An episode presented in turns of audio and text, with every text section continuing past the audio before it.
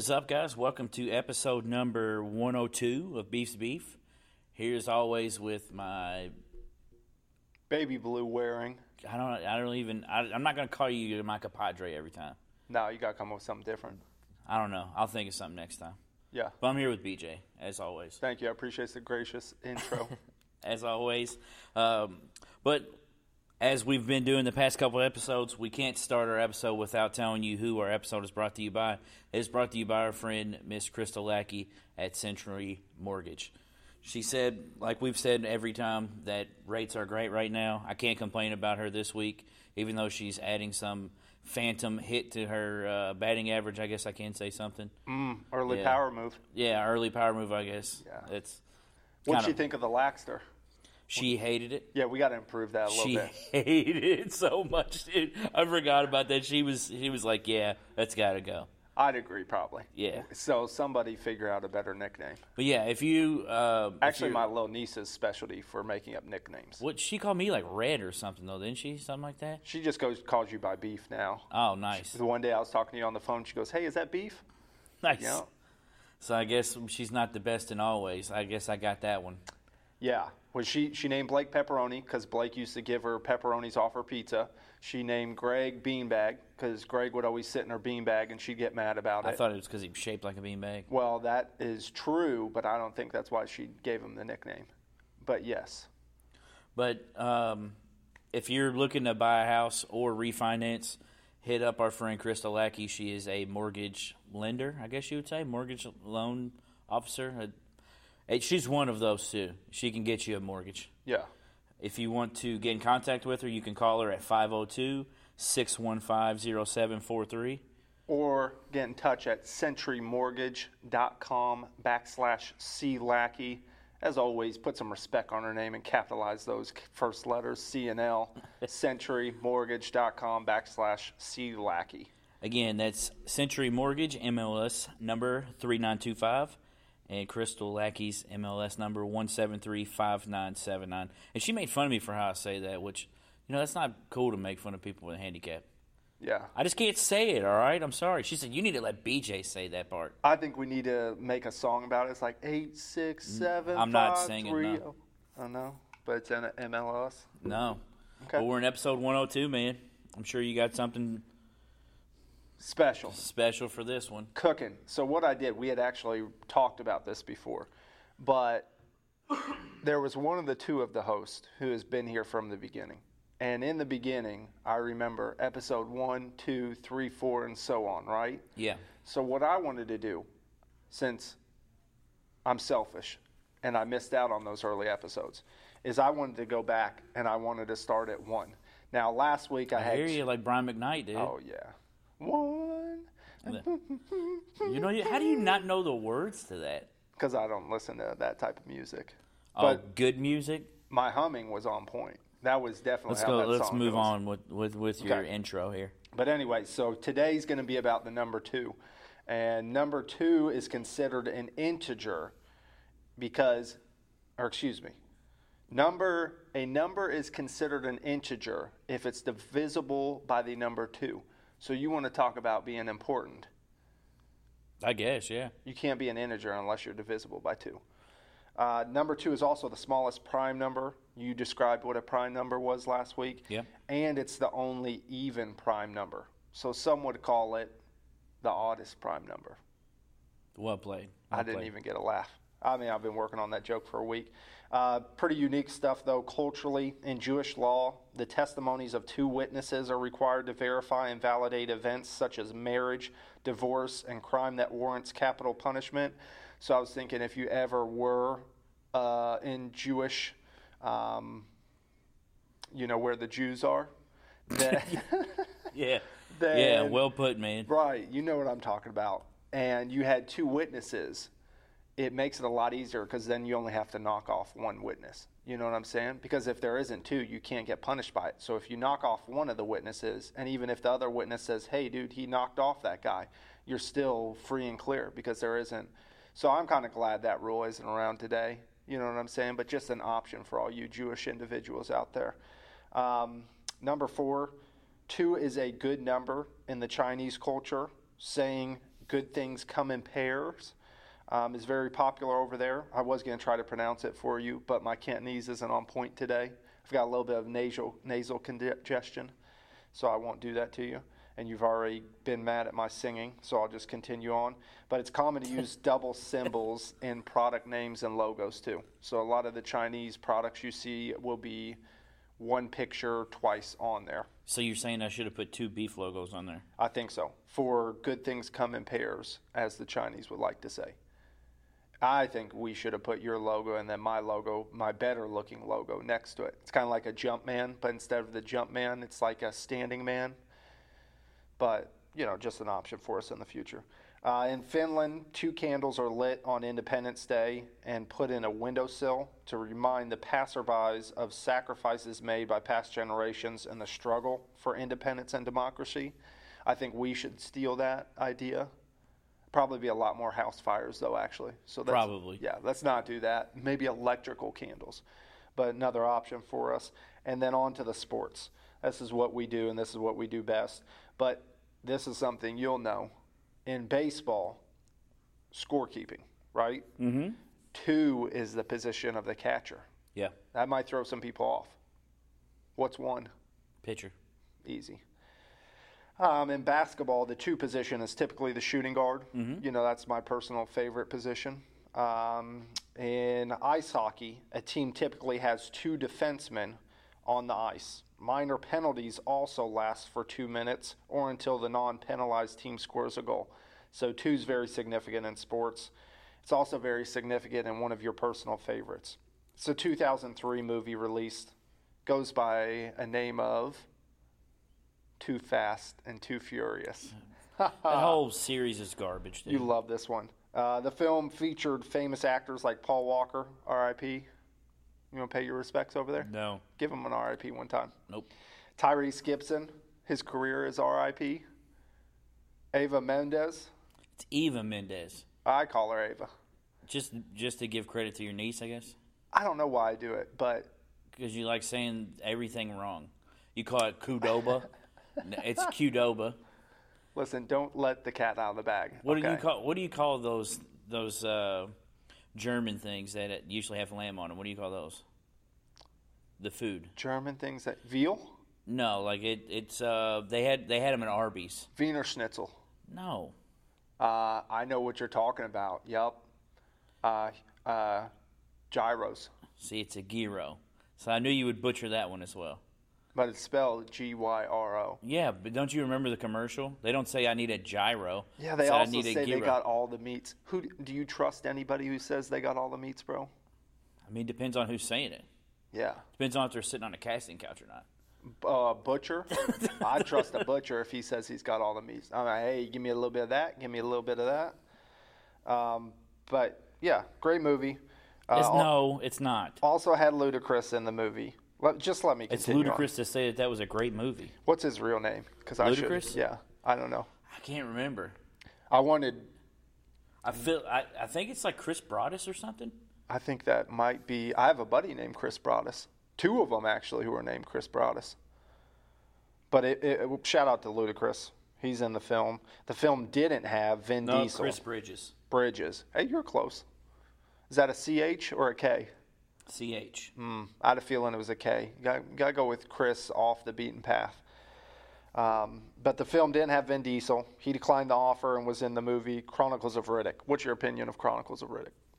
You can keep going. That's my opinion. Never it. seen it. No, You've never seen it. I don't. Here's the thing, man. Yeah. I don't really watch action movies that much. It's very they're very few and far between that I watch them. Chronicles of Riddick I actually found because there was a movie business going out. It's kind of like the blockbuster deal when it was going under. Which one was it? It was over by uh, Kroger on Charlestown Road. So I don't recall the name. Charlestown Road. By where the Little Caesars is. Was that like Red Giraffe or something? No. You remember Red Giraffe? No. I think this was a fran- or it wasn't a franchise. It was a singly owned Oh, place. okay. Whatever Yeah. it was, they were selling used DVDs for five bucks. So I'd go in there and just pick up a couple on occasion. This is when DVDs were on the regular fifteen bucks or whatever. And uh, I found Chronicles of Riddick in there, and then that led me to I think it was called Pitch Black as well too. But both of those very odd movies, but they're they're not bad movies. And then most of uh, Too Fast Too Furious was shot in Miami and South Florida, so that's pretty cool. Shout out to Miami and South Florida because there's something interesting coming up um, involving those two areas. Um, well, actually, not South Florida, but Miami and Florida. And then the Yeah. mo- the movie grossed over 236 million. You're still on stuff about Too Fast, Too Furious? I had to when it's your favorite, I have to give it respect. Just like 101 Dalmatians last week, movie grossed 236 million and was the 16th highest grossing film of 2003. 16th highest. Yeah. Shows you how great that movie was, man. I counted all 15 before it, so there were some real real hits in there. I mean, lots of good movies in the year 2003. Any fond memories in the year 2003 for you? Ryan graduated that year. Mm, shout out to Ryan. Yeah. You gave him a power move last week. We can't give him a shout out. you just out. asked right? me what uh, happened. Okay. That was 2003, 2004. That was my first year of high school. Another good one. My eighth grade year of middle school. Like I spent eight years in middle school, not eighth grade. You know what I'm saying? But uh, on to our last ones. Feature some numbers, right? So got a couple of classics in here. You got an all-time great in MLB by a guy named of Derek Jeter.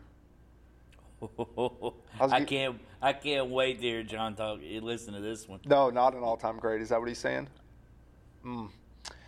Longevity, you know, on base percentage, you know, key important things when you're talking about the all-time greats. Great style, great choice in women. Too Fast, Too Furious was actually the 15th highest grossing. That's very disrespectful of you to Well, fact I, check. I wanted to see what other movies were in 2003. There were some solid movies. There there. was definitely an overseas film that was not on that list that you're missing. Finding Nemo. Uh, Not underseas, overseas. Well, that's overseas as well. It's in Australia. The original? Yeah, Wow, I didn't know that. yeah. Put Wallaby another Way, shrimp bro. on the bobby. Yeah, Lord of the Rings, The Return of the King. See? I went to see that for my birthday. I tried to tell you there was good movies in front of it though. Bruce Almighty, Elf, Bruce Almighty was a great too. Bad Boys 2. Classic. Yeah, Anger Management, Good one. Bringing Down the House. Not what I expected to gross more money than Too Fast, yeah, Too it Furious. was two ahead of it actually. So that should Yeah. show you just Okay. how great that movie. I mean, it was only three spots ahead of Spy Kids 3D. Oh, dude, don't be disrespectful to Spy Kids. They actually asked me to be in that movie, but they went with Shia LaBeouf instead. It's, see that one too. It's Shia LaBeouf. Well, it's not even him, I don't think, but he kind of looks like a miniature version Kids? of him. Yeah. No, It's, it wasn't. It's- In 2003, he was in somewhere around there. He was in holes. tell me he's not a little bit similar Why? looking to he's the got kid. curly hair. He's white. yeah, probably. Those are the key features. Seth. Post Malone. Post Malone's got long hair. Well, he did kind of have like some curly hair. But anyways, I think all white people look the same anyways. You know what I'm saying? Um, on to the numbers. John Wall, Derek Fisher, former Tar Heel, Raymond Felton. No chubby Raymond Felton. Classics like Alex English, Joe Johnson, Chauncey Billups, Russ Smith Kevin Garnett. Did you know Kevin Garnett wore number two? in Brooklyn. Yeah. Yeah. Shout out to KG. Uh, Kyrie Irving in Cleveland. Keith Van Horn actually wore number two in Dallas. That one surprised me a little bit. Also, Dallas. Uh, Jason Kidd wore number two. Kawhi, another classic, and Moses Malone, Kenyon Martin, Gary Payton, and then two Williams. As well as Verne Troyer. Verne Troyer. Or no, that was Me. Number two was the other guy. Number two in Austin Powers. You remember that? yeah, but I don't know who it was. yeah, I can't remember the guy's name. Didn't he get assassinated early? Was he the intro who got taken out? He might have got killed. In Yeah. Goldmember, the opening? I think he did. Yeah, I think he did get killed in Gold. So he's not a very memorable guy. But He was uh, in for two movies, Yeah. three movies actually, because they got to go at the beginning. Marvin Williams and Mo Williams are the other two, but I saved the best for last. Led the NFL in scoring for an entire decade from 2000 to 2009. The greatest NFL player to ever don the number two, David Akers. How are you even going to mention his name and not even mention the greatest part of what he did? No, he didn't go to U of L. Yeah, he did. He played for the Eagles. Also, fun fact, he was also a substitute teacher for Crystal at one point at Moore. That is a very fun fact. Yeah. And I wish Crystal would have got me an autograph. Well, it was a long time ago. That was before I knew Crystal. That was back when they still had one room schoolhouses. One room schoolhouses. Yeah, she was. She went to school way back in the day, man. Yeah, she's old. Yeah. But hey, to each their own. I almost caught a. Uh, remember, I was telling you we used to go up to um, Lehigh and watch our practices, and the funnest part of the day for me that I remember was David Akers kicking field goals, and you had to run and try to catch them. And there was a lot of people out there, so it was like a mosh pit. Did you get to keep the football? No, you got to return it, but it was like a very proud moment. Yeah. A lot of people were getting concussions from it. so, very fond memories. But that's that's what I got for you today. Intro Nice. number two, episode number 102, live and direct. Well, what's crazy is you mentioned somebody in that that you want to talk about. I, I think I did, and his name is ISO Joe, my main man, Joe Johnson. But uh, shout out to Joe Johnson, broke the single season points record for the Big Three. You know where he went to college? Um, Alabama. Right conference, right first letter, wrong name. Right conference, so SEC, Arkansas. Yep. Mm, that was a mistake on my part. I should have known that. I should do better. I'll, I'll work to improve my knowledge. Um, but Big Three's gaining traction, man. They're getting some bigger deals. Um, they're getting into bigger arenas. I'm excited because they put the list out of people who they were talking about potentially trying to sign next year, which, you know, they never sign everybody. But just like this year, them adding a couple of big names, I think they'll continue. Dwyane Wade was on the list. Kobe's always been on the list. They've been saying Kobe for forever. They even had that interview with Stephen Jackson. I think it was it Cuttino Mobley maybe that was sitting there. Yeah, it was and the post game presser. and he was like, "Do you think Kobe come, could come out here and still?" And st-? He said, "Are you Al, kidding?" Al Harrington. That's who it was. Because like, those two play well together. Who asked that question? Are you serious? Yes. He goes, I know what you're trying to do. You want Kobe to come out here and make me look like a fool, which he would to a lot of people. But uh, Joe Johnson, 175 single point, single season point record, very impressive. Still could potentially be in the NBA over Carmelo Anthony. That's a joke, man. Did you see that thing that uh, Royce Royce White said yesterday? I've seen a lot that Royce White. I guess somehow Royce White got anointed the um, clown of the big three. What did you? I mean, Oh he no, no, he had me until he said the. You really think LeBron's not trying to get Carmelo in the NBA? he essentially said he's blackballed though. Yeah, but he's like, you're going to tell me that Jared Dudley should have a spot over Carmelo Anthony? Yeah, but you and I know that's not comparing. That's comparing apples to oranges. That's not comparing the same thing. Why? Why can't? Why can't fruit be compared? Uh, you took that line from somebody else. So I think it was Tony. no, I did. It wasn't from Tony. Tony definitely said that. Tony said that because of Lil Dicky saying it. Mm. Yeah. But there was big. It was a big UFC weekend too, wasn't it? Lil Dicky, the fourth ball brother, Yes, the fourth ball brother, classic right there. also an Eagle fan, I believe, as well. Mm, good man. Avid basketball player as well too. He ain't bad. I've Subpar it. rapper, but good at everything else. Subpar rapper. Yeah, because like par is, you know, when you shoot par in golf, it's like, Yeah, but if you're subpar in other things, oh, it's if you're subpar good. in golf, that's actually really great. Yeah, but if you're subpar in everything else, it's not good. Oh, Okay. Well, I was trying to be respectful and like kind of give him like He's a, definitely he's definitely at least a a triple bogey a- well, okay. if we're going by those terms. I see what you did there. Yeah, he's three over par. Yeah. I, I can handle that. Uh, but yes, there was some great fights this weekend. UFC 241. Unfortunately, I was not able to watch them live. Um, very saddened by my main man Daniel Cormier taking his He got rocked, dude. yeah by body shots originally too. That's what body shots did him in. Couldn't keep those hands up. See, it's tough to feel sorry for guys like him though, because and I don't think he wants anybody to. Correct. Especially with how he was talking. He's like, you know, talking to his son. He was like, no, quit crying. You know, I'm all right. Like, but at that point, you like kind of feel a little soft spot, but it's like, no, this dude talks more trash than almost anybody. Kind of. He he's picked up on it recently because it's like the attitude era of Yeah. wrestling. So he knows to sell pay per views, and he just started getting paid for that. He had like five title defenses at 205, and he really wasn't making making much money before that. So yeah, unfortunately, that's How short is that guy? 5'11, I think. Because he does not. He looks way bigger than you say. Two oh five. Well, he was fighting 205 previously. This, Isn't he? He's big. This time he weighed in at 236 and a half before the fight, and he could have gone up to 265.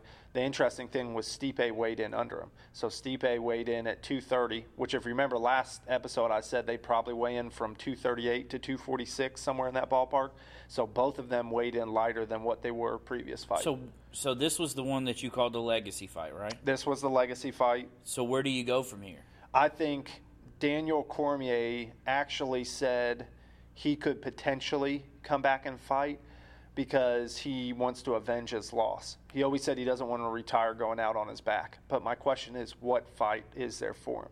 So if he goes back down to 205, obviously the fight would be Jon Jones. Sounds like they're trying to push Jon Jones up to 265, like the media is kind of insinuating that. To fight Brock Lesnar, right? No, Brock Lesnar is probably done. I think Kurt you see Angle. what he said? Kurt Angle was the one who originally came out and said he wants to fight him, but dude, that would not be good for Brock Lesnar. He said I would. I would embarrass that dude. Oh my goodness, yeah. Brock Lesnar is a beast of a man, but striking wise, he would he would be in trouble. So, um, yeah, interesting fight. Stipe regains his championship, rightfully so. And by the way, I did go three for three on my picks, picking two underdogs and one favorite in the fights. Um, good fight from what I saw. Ended in the fourth round. We also had the uh, Paulo Costa and Yoel Romero fight. Another one that I got correct. That was the favorite. Paulo Costa was the young and up and coming lion, taking out the seasoned veteran and Yoel Is he Romero. related to Apollo Creed? He looks like he might be because he's jacked. He's probably the biggest 185 pounder in the division currently, and uh, it was not without controversy. Was going to see what your opinion is. Paulo Costa actually came out and said that Yoel Romero is a very nice dude, but is a dirty fighter. So, in my opinion, in a fight, almost anything goes. You know, the rules state certain things. But would you do this if you were a fighter? Okay. So Paulo Costa said that they were fighting, and Yoel Romero kind of pointed somewhere and didn't really say anything, right? Uh, Yoel Romero's Cuban, and Paulo Costa's Brazilian. So I think there's a language barrier, right? They don't both I speak. would. I would think so. Yeah. Portuguese is what the Brazilians speak, and I don't know what Cubans speak. I f- believe Spanish. Really? Yeah. Okay. So I think there's a communication barrier, but I know those two are somewhat similar. Um, he pointed to the ground or pointed somewhere else, and he, what Paulo Costa was accusing him of doing was saying that maybe his mouthpiece fell out, or maybe something happened as far as him to stop, and then he'd throw a punch. So it was like a distraction. So he did this more than one time. That's what he said. I've watched the tapes, and I don't see it personally. Okay. Here's Yeah. my thing. Yes. He does it. He does it once. Yeah. There's a problem. Yeah. He does it more So than you're one saying time. you can't do it?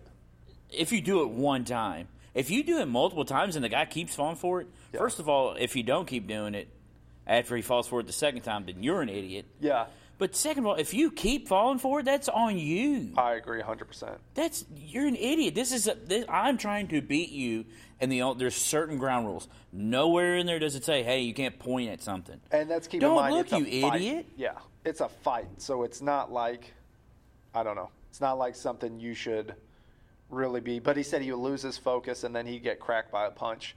Um, to me, it reminded me a lot of you see how a lot of people touch gloves when they come out at fights. Mm-hmm. Yeah. There's been, and also a famous Floyd Mayweather situation where people are touching gloves and then you get cracked by a hard right or left or a head kick or whatever and you go down. So that's kind of what it reminded me of. To me, it's like, hey, you're in here to fight. I wouldn't ever touch gloves personally. I'd just say, hey, I respect you. So you wouldn't touch him at the very no, beginning. Never. I Not the touch very gloves at the very beginning. It- just too many things can go wrong. So would you hug a dude at the end? After the fight's over? I'm not into hugging dudes personally. You know what I'm saying? I'm not a saying it like that. You know, like a five, the the half hug, They they say you create a special bond in there by beating each other's brains nothing out. like punching someone in the face to grow a bond. Yeah, yeah. And then the other fight was uh, Nate Diaz. Oh, the the other thing, Paulo Costa accused him of doing. There was some other stuff, but it was a close fight and controversial decision. Let me let me ask you a question. Yeah. Actually, first finish your thought on that. Well, that was it. I mean, man. How? Um, so first off, shout out Nate Diaz for uh, blowing trees in the weigh-in. No CBD, which is Is that what it was? Yeah, CBD. You can't. You actually can't use marijuana. It's a performance. That's why I was about to enhancing ask you how did how did he do that Yeah. without getting fa- without failing a drug test? That's what it is, is CBD. So they test your THC level, and it's like um, a performance enhancing drug test. Now, you know, those tests haven't came back yet. So when Dana White was interviewed, he's like, I'm hoping it was CBD because otherwise, you know, it, it's just like the NFL. It's levels. It's Yeah. picograms. I, I don't fully understand all the testing. I'm not knowledgeable on it. But yeah, I did see the video. So what happens if it comes back and that was weed? well, it I mean, it's marijuana. I mean, I'm talking about if it wasn't CBD, Yeah. it was full like THC. Pineapple Express, THC, Yeah. some not some of that Reggie stuff that some of these other dudes. The fight will come down as a no decision. Um, he won't have a win or a loss, I don't think, um, and, and neither will Pettis. So it's as if it didn't happen. But you know there will be fines involved. He'll get suspended. His older brother Nate Diaz was suspended for a while, and then he What's actually Nate Diaz's older brother? Nick Diaz. Okay. And then um, he also, so once USADA came in to do the drug testing for UFC, you actually had to list your locations of where you're going for it. Because if they wanted to test you, if you're in what they call the fighter pool, so even if you're not fighting currently, but you want a fight in the future, they still are going to test you. Because just like we've seen with Jon Bones Jones, when you take some of that stuff, it changes your body physically for a substantial amount of time and it stays in your system. So they want to be able to test you and they want to test you at any time. He wasn't reporting where he was going. So he'd just go off to Mexico, they'd see him and then they'd be like, "Hey dude, you've done this 3 times now." We so yeah, I don't know if Nick Diaz will ever come back and fight, but I think Nate Diaz knows those rules. I think he was he also didn't show up for one of the uh pre-fight pressers, like a, a face-off where they, which was hilarious as well too, because Anthony Pettis was there and like Dana White's up there, got his hands up in the air and stand next to Pettis. Well, didn't that happen in the Khabib McGregor fight too? There's it's happened multiple times Yeah. before, yes. But Nate Diaz is notorious for creating press lines, which once again that's selling a fight. Yeah. So you make money, and he's he's one of the highest paid UFC athletes. Hadn't fought for three years. Now they're talking about potential fight with Jorge Masvidal, which was phenomenal. After which, by the way, Nate Diaz won once again. Underdog called it three for three. Thank you very much. Um, should have parlayed all three of those. Would have been a nice little payout. But he calls out Jorge Masvidal, and this is what he says. He says, Jorge Masvidal, the dude who just knocked out Ben Askren with that flying knee in six seconds, I think it was, set the record. He goes, You're an East Coast gangster. You, you're true. There ain't nothing like a West Coast gangster. So he's saying it's East versus West. His manager, Abe Kawa, is talking about like the Tupac versus Biggie beef. And Get it, outta here, It being Stockton, California versus, I think it's Miami So Dade they're gonna County. fight in like Omaha? Well, so the joke is Jorge Masvidal wants to fight because remember he was on those Kimbo videos. He wants to fight Nate Diaz's backyard. That's what he says. Where does Nate Diaz live? On Stockton, Stockton. California. Yeah, which is not going to happen, but it's very, very good press and very comical to me. Good fight as well too. I was worried. Nate Diaz was getting pieced up in the first round. He looked tired, which cardio and durability is his specialty. Anthony Pettis broke his foot on Nate Diaz's face or head in the first round. Mm. Yeah. To go three five minute rounds and to have a broken foot for a full 10 minutes and keep fighting, dude, that blows my mind. Or even like uh, Santos, who tore his all three ACL, MCL, and LCL, and you keep fighting. Like these I wonder how much of that stuff you know you're really going off of adrenaline.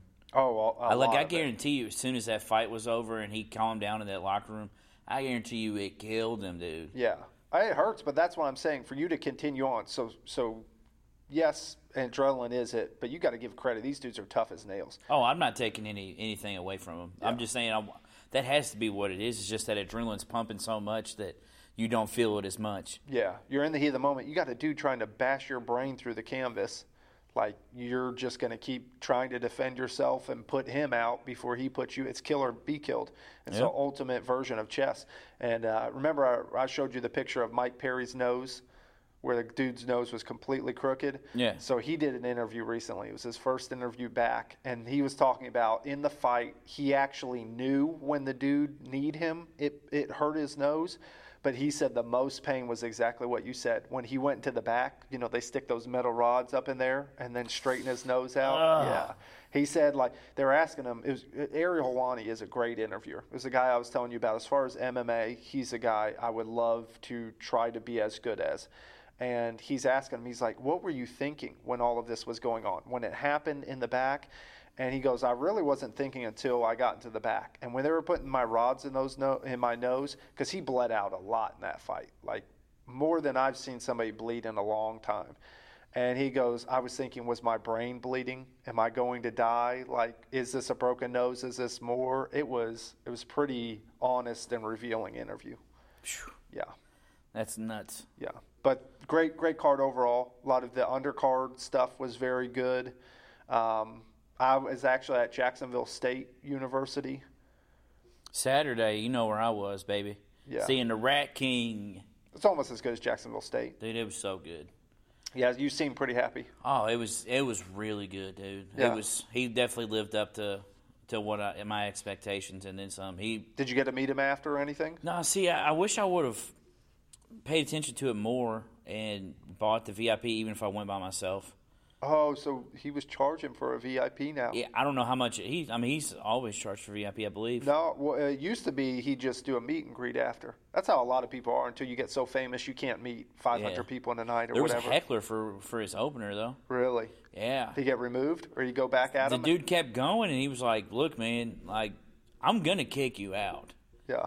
And like he said one more thing, and he's like, "All right, I think we should get this guy out of here." But they never did anything. And but the guy Hmm. Where was up. it at again? It was at the Kentucky Center. Yeah. How many do you think that seated? Oh, 500 maybe. Yeah. wasn't very many. And your ticket was roughly what from the stage? no price wise. Uh, 44 bucks. So 500 times 40. Uh, it, all of them, mine were more expensive. So Yeah. there was 44, or there was 38 and 28.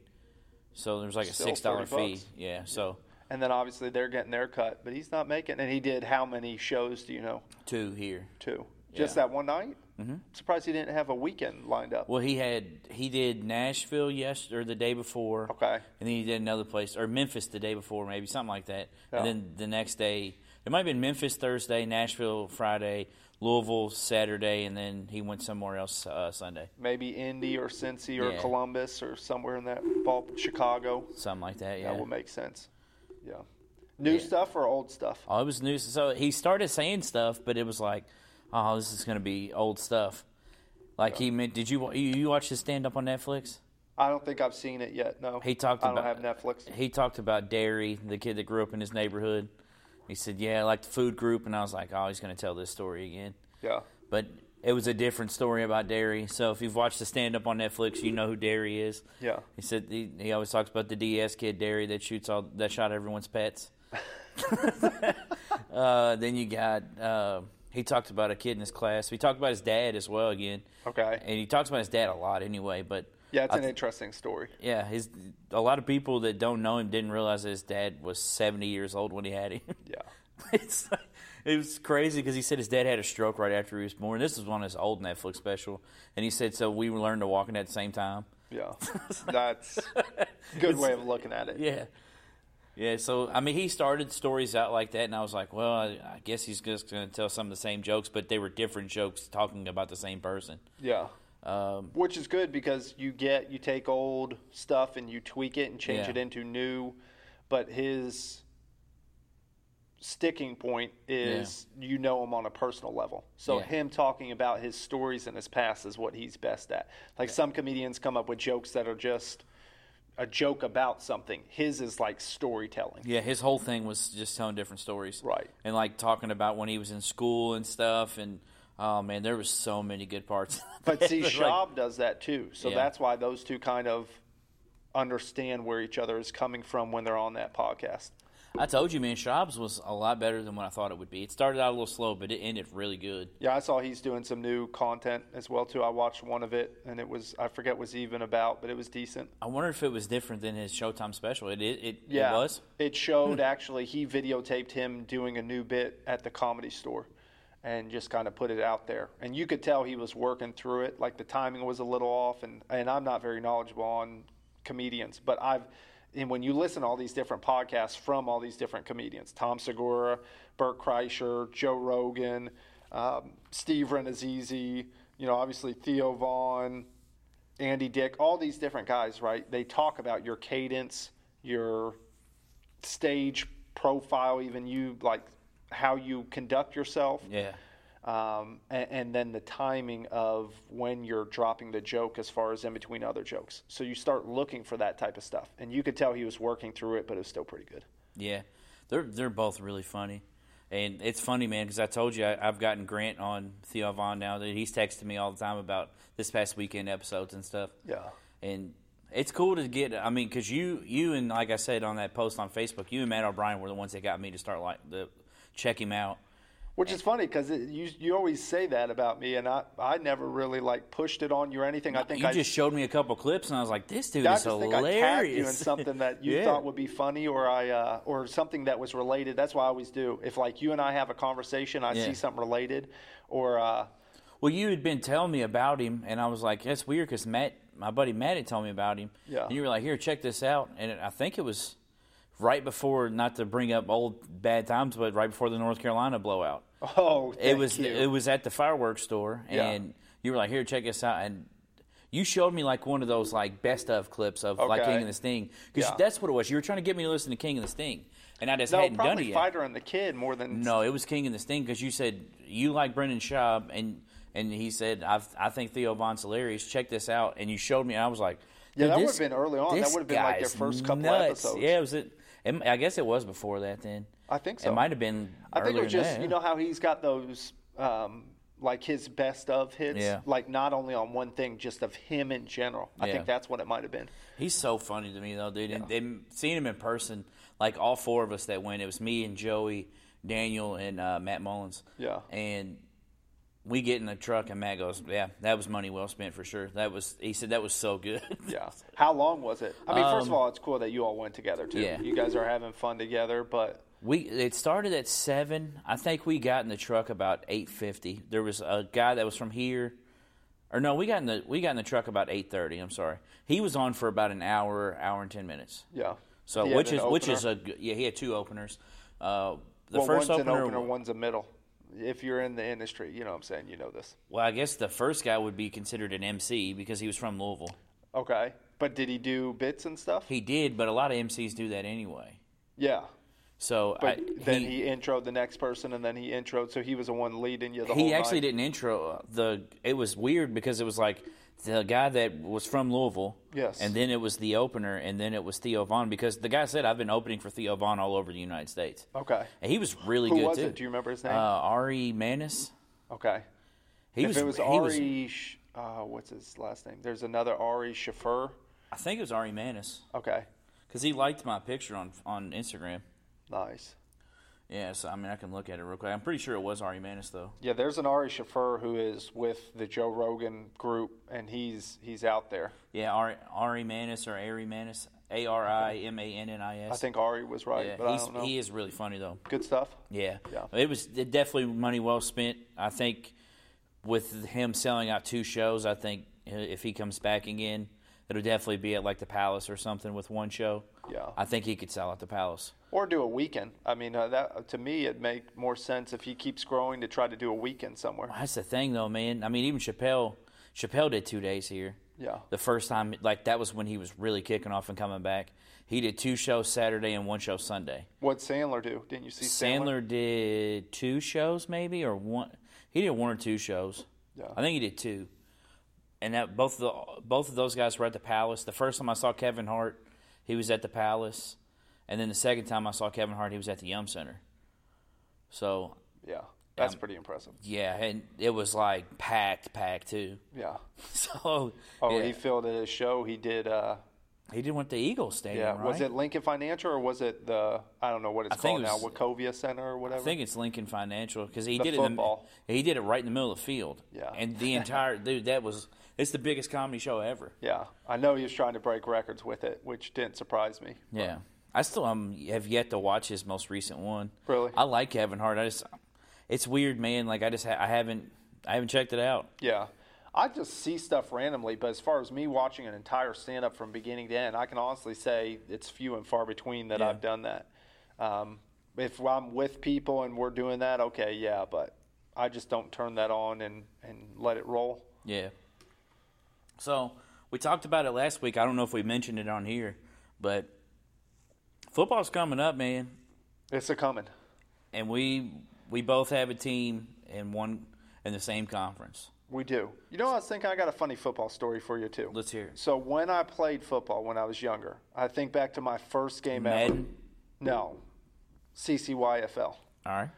But I already told you about learning how to snap the ball and how to mm-hmm. receive it as a quarterback. That was a good one. But the even better story is first game of the year, right? You want to talk about nerves like I've never had before.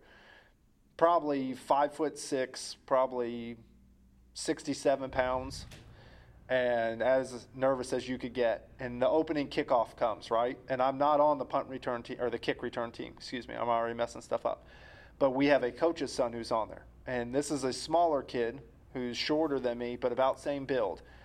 Catches it in the end zone, right? Goes to run it out, gets scared, sees the people coming, runs back into the end zone. Two kids tackle him, and a dog pile ensues. The entire other team dog piles him, right?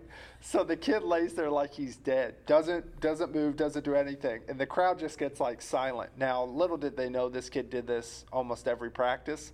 And so the coach is on the sideline. I think it was the assistant coach, but just got his head in his hands, you know, like get up, Johnny, or whatever his name was.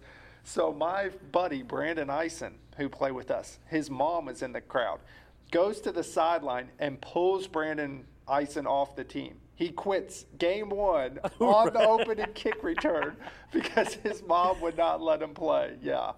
So needless to say, I ended up getting the ball at 20, and it was from then on I had a blast. But man, I was as scared as you could get watching this kid get creamed. He ended up going off in an ambulance, 100% fine. His dad was pissed. Oh my gosh. That's a big bill to be faking, dude. Oh, he was so mad. He was like, he's no, and the people were like, no, we have to test him. You know, this was before concussion protocol was really serious, but he's like, we have to do tests. He could have a broken neck. He could, da da. da. They're like, no, he does this. And they're like, he's laying on the ground, not moving, sir. We have to do this. So, yeah. Ended up winning as well as every other game until we got to the, uh, it's like a local championship. I don't even know what it was. And the Packers ended up beating us. We were the Chiefs, they were the Packers. Mm. But yeah, that reminded me when we were talking about football. Hopefully that doesn't happen in the ACC this year, Yeah, especially so- not to the Tar Heels. So, my team's in the Atlantic Division.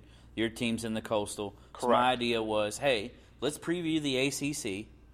I'll let you do the Coastal. I'll do the Atlantic. So what we're gonna do is, I'll take one team. We'll, did you do yours in alphabetical order? Yes. Okay, so we just went in alphabetical order, but we put our team last. Now I'm not so, good at spelling.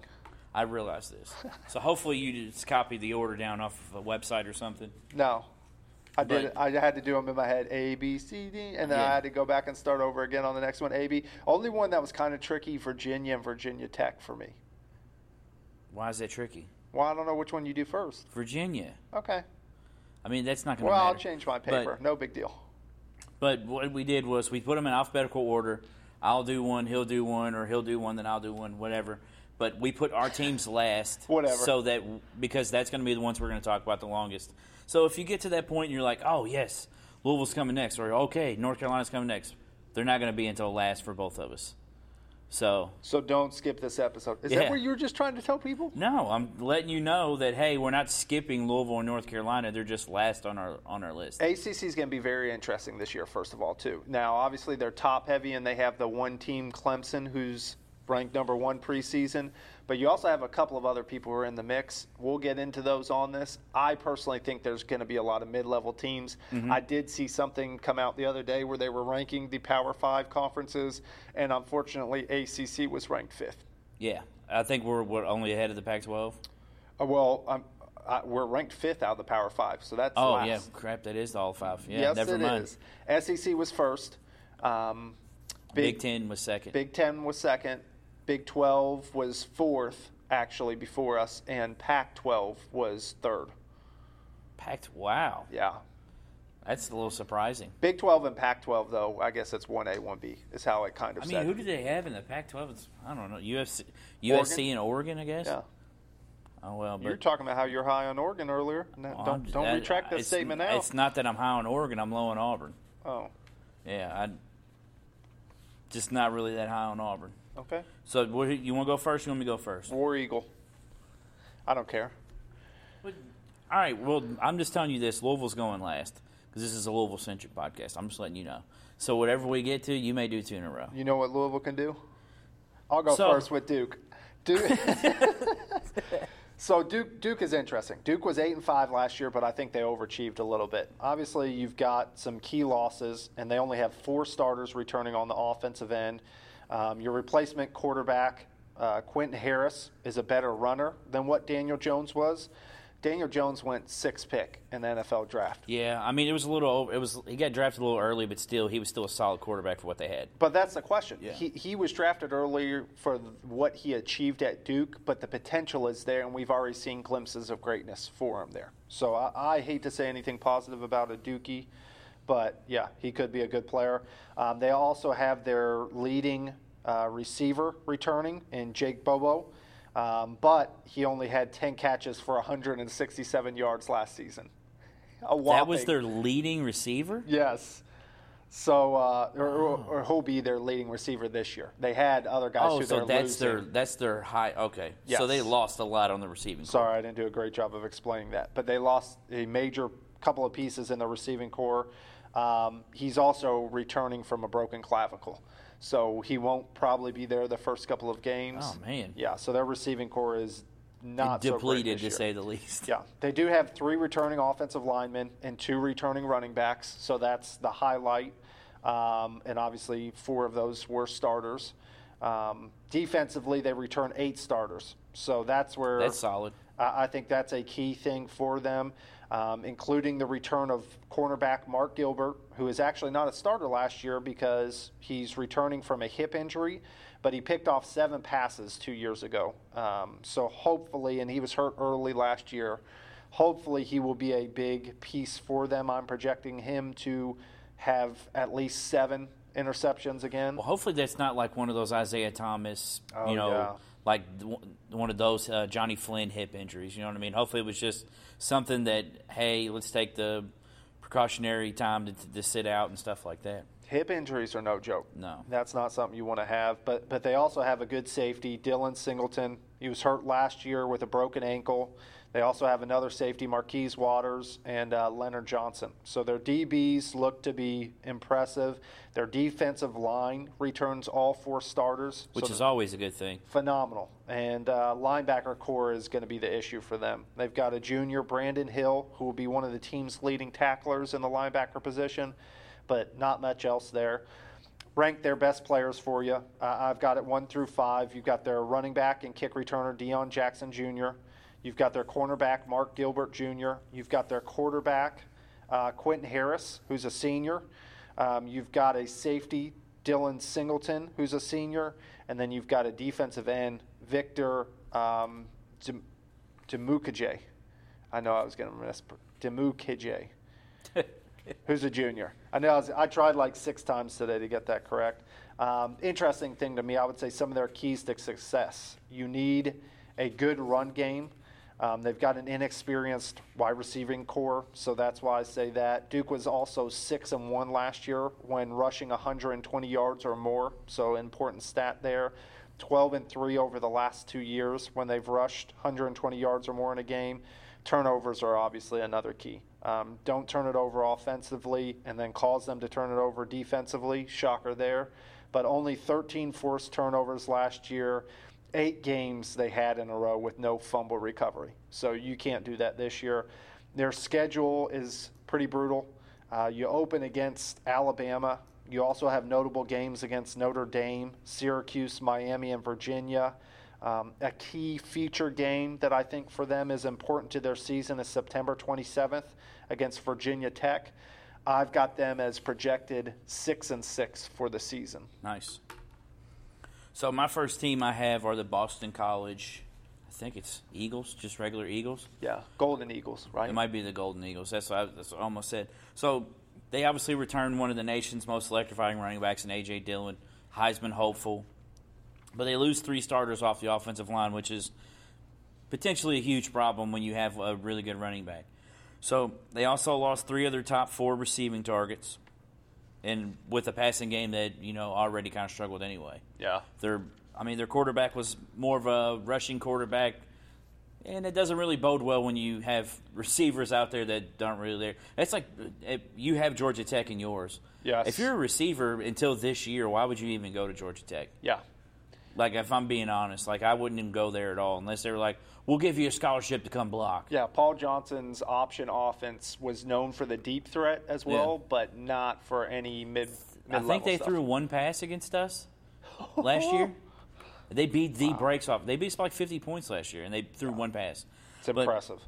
Yeah, they returned. They were only returned four starters to their defense that was ranked 11th in the ACC uh, last season. So the offense will need to score a lot of points. But when you have one of the best players in the conference, probably I would rate second, maybe third best player in the conference behind two players that play for the next team that I'll talk about. Um, it, it's, I mean, it's a it's a good thing. It, to me, the biggest key for Boston College is their quarterback play with Anthony Brown. If Anthony Brown can complete better than fifty around fifty percent of his passes like he did last year, Yeah. then it's going to take a lot of the load off of Dillon, which will then open up the offense more. Um, I have them projected at eight and four and five and three in the conference. It's pretty impressive. Uh, I do not expect much from Boston College either, so we'll, we'll see how they go, but to each our own. Uh, Georgia Tech is who I'll go with next. Um, new coach, we, we just mentioned Yeah. it. No more Paul Johnson, no more off, option offense. Um, Geoff Collins comes in from Temple. Um, last year, Georgia Tech was seven and six. They're a young team this year with a lot of transfers as well too, so it'll be tough to mesh all those pieces as well as a first-year coach. Um, last year, the offense averaged 409 yards per game and 34 points per game, which was nation's best running average. Yeah. So that's what surprised me about you know changing the philosophy of it all. They're actually very efficient offensively. Um, well, to be fair, this was one of the first years that they had done that in a long time. They yeah, were and really they, still were really seven bad. And six. Yeah. So you can't you got to do better than seven and six. Because that that offense, man, it's it's a lot like Virginia, but Virginia has Yeah. a lot more talented players. Or Wisconsin, you can run that if you're winning, but if you're losing, you're you're done. Yeah, you're you're trying to control tempo and the clock and keep your defensive off the field. Uh, I understand where it comes from, but it's not my favorite offense in the world. Um, quarterback Lucas Johnson Jr. needs to improve in his accuracy this year because, like we said, we'll have a more pass-friendly offense. Um, they've got two good returning running backs. The O line will need to work. Um, they lost one key piece to a transfer to Texas, um, but they'll still be surprisingly good. The wide receiver core um, has some transfers from UConn and Miami, so I think it will be improved um, based on what you said. As last year, they were not looking for those pieces at all. Um, defensive side of the ball, there's seven starters that are going to be gone. The top three tacklers are going to be gone. They'll bring more pressure this year with blitz packages, you know, as you saw with Temple's defense last year. Yeah. Um, I think they'll have some good run stopping linemen. They've got no depth at the linebacker position, so that is a worrisome thing for any Georgia Tech um, fan. But they've got a few good pieces there. Um, secondary will be competitive, but will be inexperienced. So it'll be interesting to see how they do on the defensive side of the ball. Their best players in order I've got Jordan Mason, a running back, sophomore, uh, cornerback Tre Swilling, sophomore, tight end Tyler Davis, who's a senior, a punter. Now, if you've got a punter as a top five player on your team, that's not a good sign. That's in my not good. The. Patriots just cut their their punter. Really? Yeah. Well, we don't plan on punting all season, baby. I figured maybe Brady was going to take over, do something else. Uh, Pressley Harvin is the name of the punter. He's a junior. And then linebacker David Curry, who's a senior. Um, surprisingly enough, last year they averaged 19.45 yards per completion, which is what I was telling you about earlier. They had the deep threat um, which is second most in the NCAA behind Army. Army was the only one who averaged more. The new offense must be more efficient and must utilize more short routes. It's got to have some more balance to it. Um, and quarterbacks obviously going to have to be more accurate, as I stated earlier. As far as on the defensive side of the ball, they need to have a better pass rush. Um, their third down defense needs to improve. Last year was actually the second worst in college football, so very important stat there. Um, key player to focus on is going to be their quarterback, Lucas Johnson Jr. What's he going to do? And uh, they their schedule they open at Clemson, they play UC, USF, they play Temple, they play Miami, they play Virginia, and then they finish with Georgia. So tough schedule in my hmm, opinion. Yeah. I do think Georgia Tech will be improved this year as far as their team, but I think their record will not be improved. That's what kind of sucks. I mean, not, I'm not going to give anything away about Louisville, but yeah, Louisville I think will be improved. But this is one of the toughest schedules we've ever played. Yeah, North so. Carolina doesn't have an easy one either, but uh, it's ACC. It's like I said, it's a mid-level. I think you know anybody who bets ACC is going to have a tough time this year. You better bet on the homer, is what I would say. I've got Georgia Tech projected at six and six for the season. Nice. So you notice a recurring theme with that. so the next team I have is.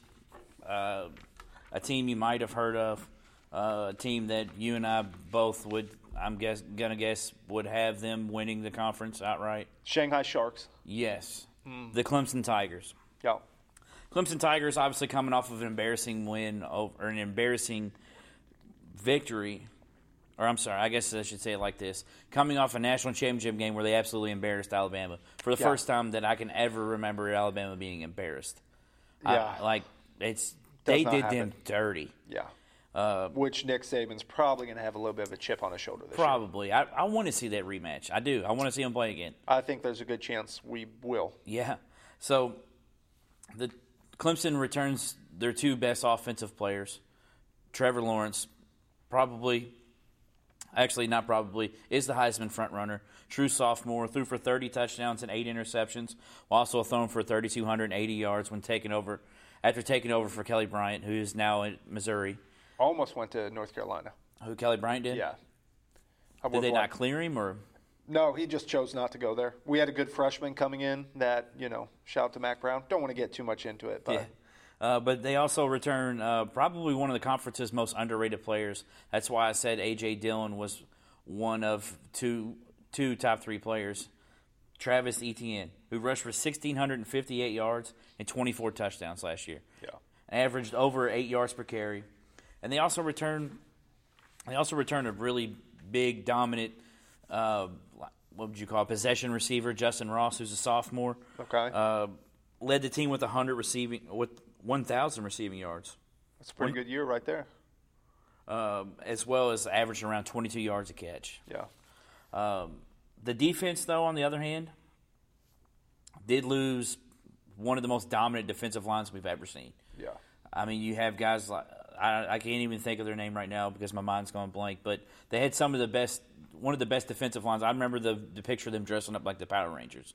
You remember that no. for Halloween? Yeah, it was pretty cool actually. They were huge and they were dressed up like the Power Rangers. Yeah. Now I know they lost them. I know they lost those guys, but it's Clemson.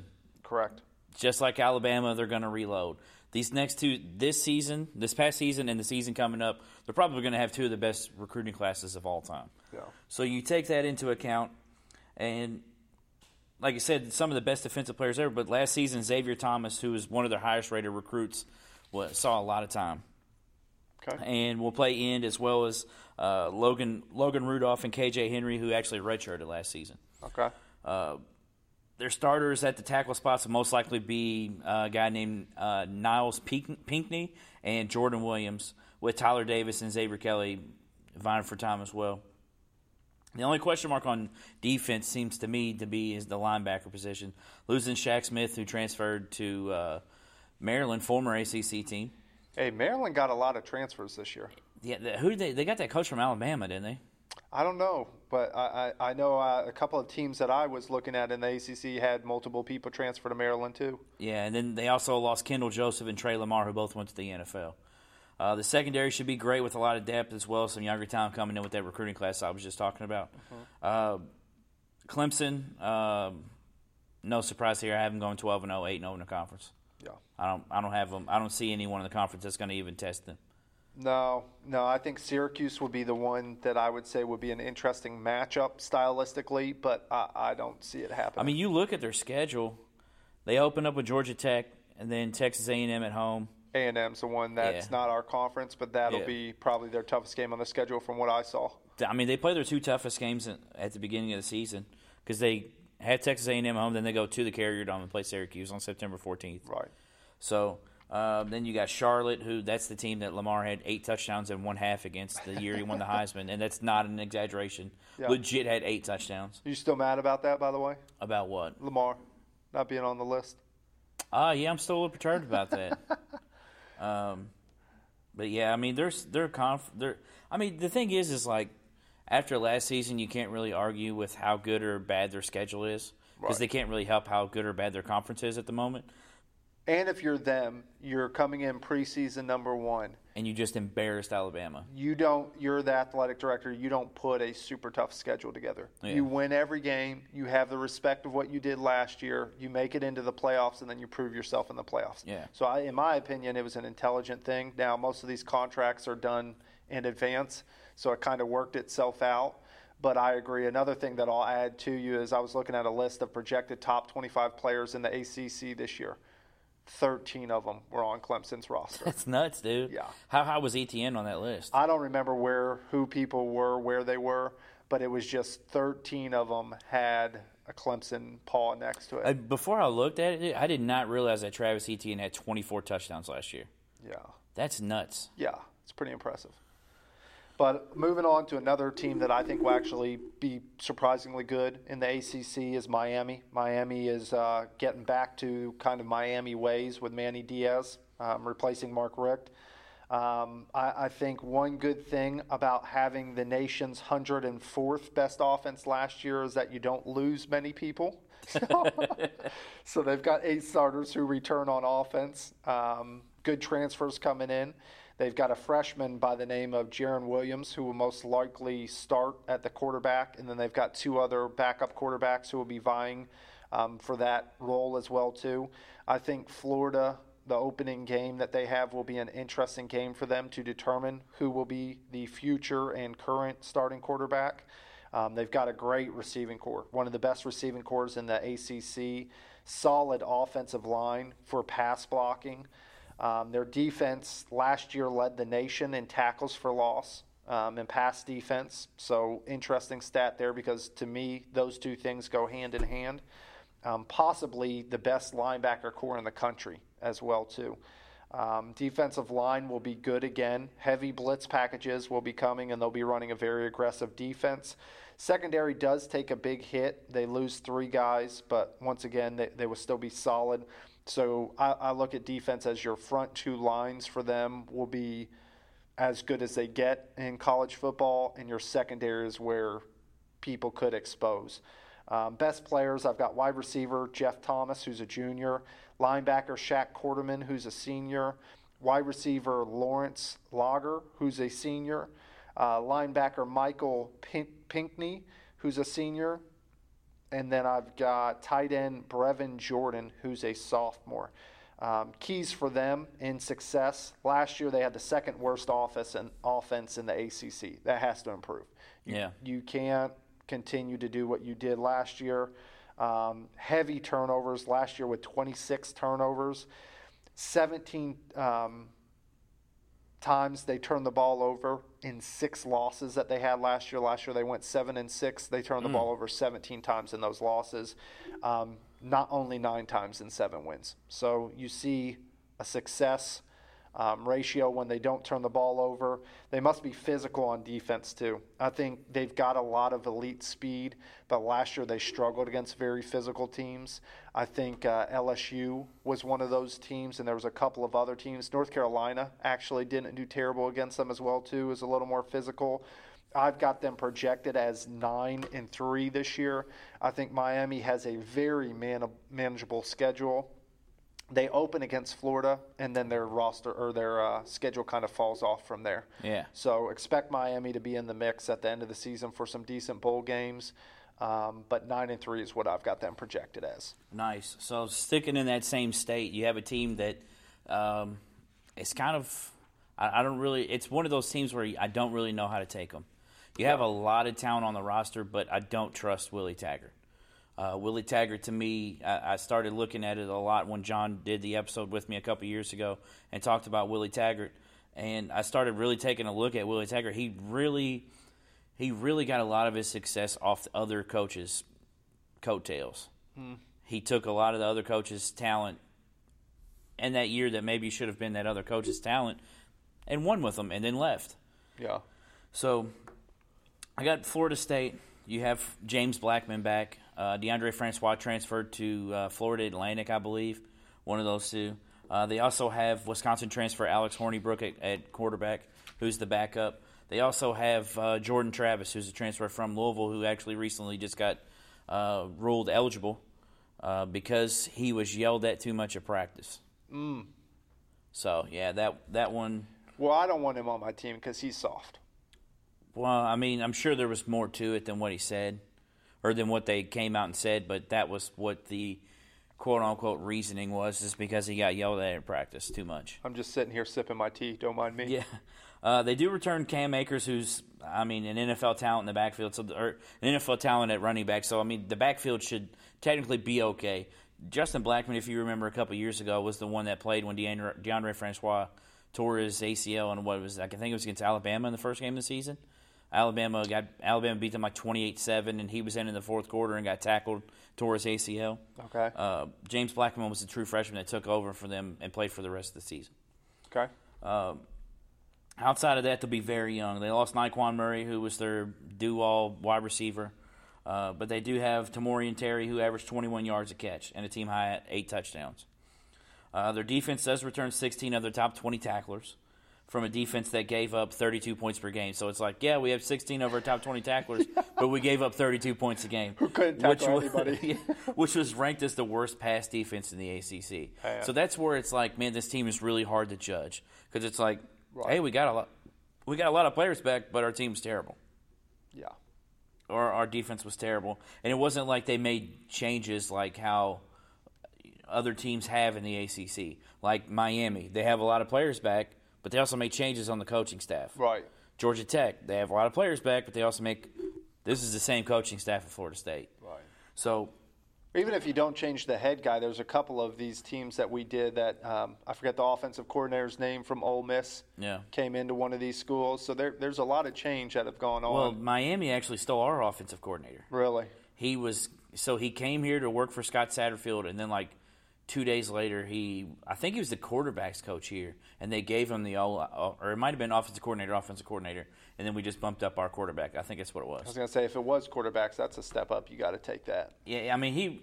Either way, Miami's a more prestigious. Is a prestigious job than Louisville is. Yeah. As much as I hate to say that as a Louisville fan, it really is. I think they're back on the upswing as well too now. Which you all are on the upswing, hopefully, but that's because you kind of hit the floor last year. Yeah, that's to say that's to say it nicely. Yeah. Um, and as a two-win team fan, I can say that to you. Yeah, we were we were code uh, two win teams last year. Yeah. Um, so the key to me uh, for my for I almost said Miami for Florida State, if their O line can do a complete 180, pretty much, and not be turnstiles and let everyone come in and sack their quarterback or tackle their running back in the backfield. Um, this will obviously help their quarterback completion rating, and their secondary can at least slow down some passing teams. Which, like I said, they gave up 32 points per game, and they were ranked as the as the worst passing defensive team in the in the uh, ACC, which is kind of surprising to me, seeing how many Louisville games I went to and watched this get absolutely torched. Uh, I yeah. think they can improve. I think they can improve from five and seven. But like I said, this team is not a team that I have a lot of trust in. But Florida State, saying that, Florida State, I have them at seven and five, four and four in the conference. Okay, I can see all that being true. Uh, my next team on my list will be Pitt. Um, Pitt is kind of an interesting team because I don't know if they underachieved or if they overachieved last year, going seven and seven. Um, they lost two thousand-yard rushers and uh, Qadree Ollison and um, Darrin Hall. Now they'll be a running back or backfield by committee. Uh, young talent, they've got plethora of. You like what I did there? Plethora. It's a good word. It's my word of the day. That's a big word for you, man. I can't spell it. I won't. I won't spell it, but it's a good one. Um, they've got to be more consistent. I would say out of all the teams that we kind of broke down, they were the team that I would consider most Jekyll and Hyde. Um, they look good some weeks against certain teams, and then the next week they come out and lay an egg. Um, defensively, they've got six returning starters, but they lost three of their top five tacklers. So, once again, that's going to be an issue for them. Um, lost Rashad Weaver to a torn ACL this year. He was going to be a good piece for them. They do have a good front four. Um, but they had key losses at all three levels that I was talking about earlier your defensive backs, your linebacker core, and, and your defensive line. Um, best players in my order are Maurice Ffrench at wide receiver, who's a senior, um, safety Damar Hamlin, who's a senior, cornerback Dane Jackson, who's a senior, uh, quarterback Kenny Pickett, who's a junior, and then their kicker Alex Kessman, who's a junior. Uh, once again, too, probably not a good sign to have a kicker as your fifth best player on the list. Yeah. Or, I mean, you you can pretty much count on him hitting it. Uh, I forget what the award is called, but you know the kicker award. He's in the mix for that in the conversation. Lou Groza, I believe. Couldn't tell you. I, th- I believe that's what it is. I could see that being true. Lou Groza sounds like he'd be a good kicker. Uh, I'm not positive why, but he does. Um, last year, Pitt was five and two when uh, they had 150 yards passing or more. So I think this year they need to keep that trend. Um, they were last in the ACC in yards per completion last year, though, at 11. So they've got to implement some deep ball strategy. Um, they also allowed 200 or more yards in rushing six times last season. Uh, can't do that. They gave up two rushing TD nine times. They were four and one when not allowing a rushing TD. So to me, stop the run um, as far as the rushing TD. Um, stop the pass as far or implement the pass on offense. That's going to be a recipe for success. Heavy penalties last year too. Um, Pitt had 101 penalties on the year for 942 yards. Their opponents only had 70 penalties for 567 yards. So that was an interesting stat to me. Coming back to the six and six train, I've got them going six and six. They do play Penn State, UCF, and Syracuse this year. So all three L's. yeah, in my opinion, for sure. Yeah. So next, I have uh, North Carolina State. Mm, you North almost Cal- tickle my fancy with North Carolina. Yeah, there. North Carolina State, just like you were speaking with or speaking on earlier, loses a very big quarterback. Ryan Finley, who oh, I thought it was Russell Wilson. No, nah, that was a while ago. I mean, they have had some nice uh, quarterbacks here in the past ten years, if you think about it. Yeah. They had Russell Wilson, Jacoby Brissett, and now Ryan Finley. Yeah. I mean, that's three. I guess. I guess Russell Wilson was was that ten within ten, last ten years. I guess. I feel like it has been. I think so. He was only there for one year, right? Yeah, he transferred from Wisconsin. Or no, he was there for three years and then transferred to Wisconsin for one year. Excuse me, I That's got it what backwards. it was. Yeah. Right. So losing Ryan Finley means one thing and one thing only. What? You got to have more balance on your offense now. Yep. Can't just throw the ball all the time. I mean, the team averaged over 300 yards passing a game last season, but when you have a quarterback that controls the offense like Ryan Finley did, it's kind of hard not to do that. And don't throw it to the other team. Yeah.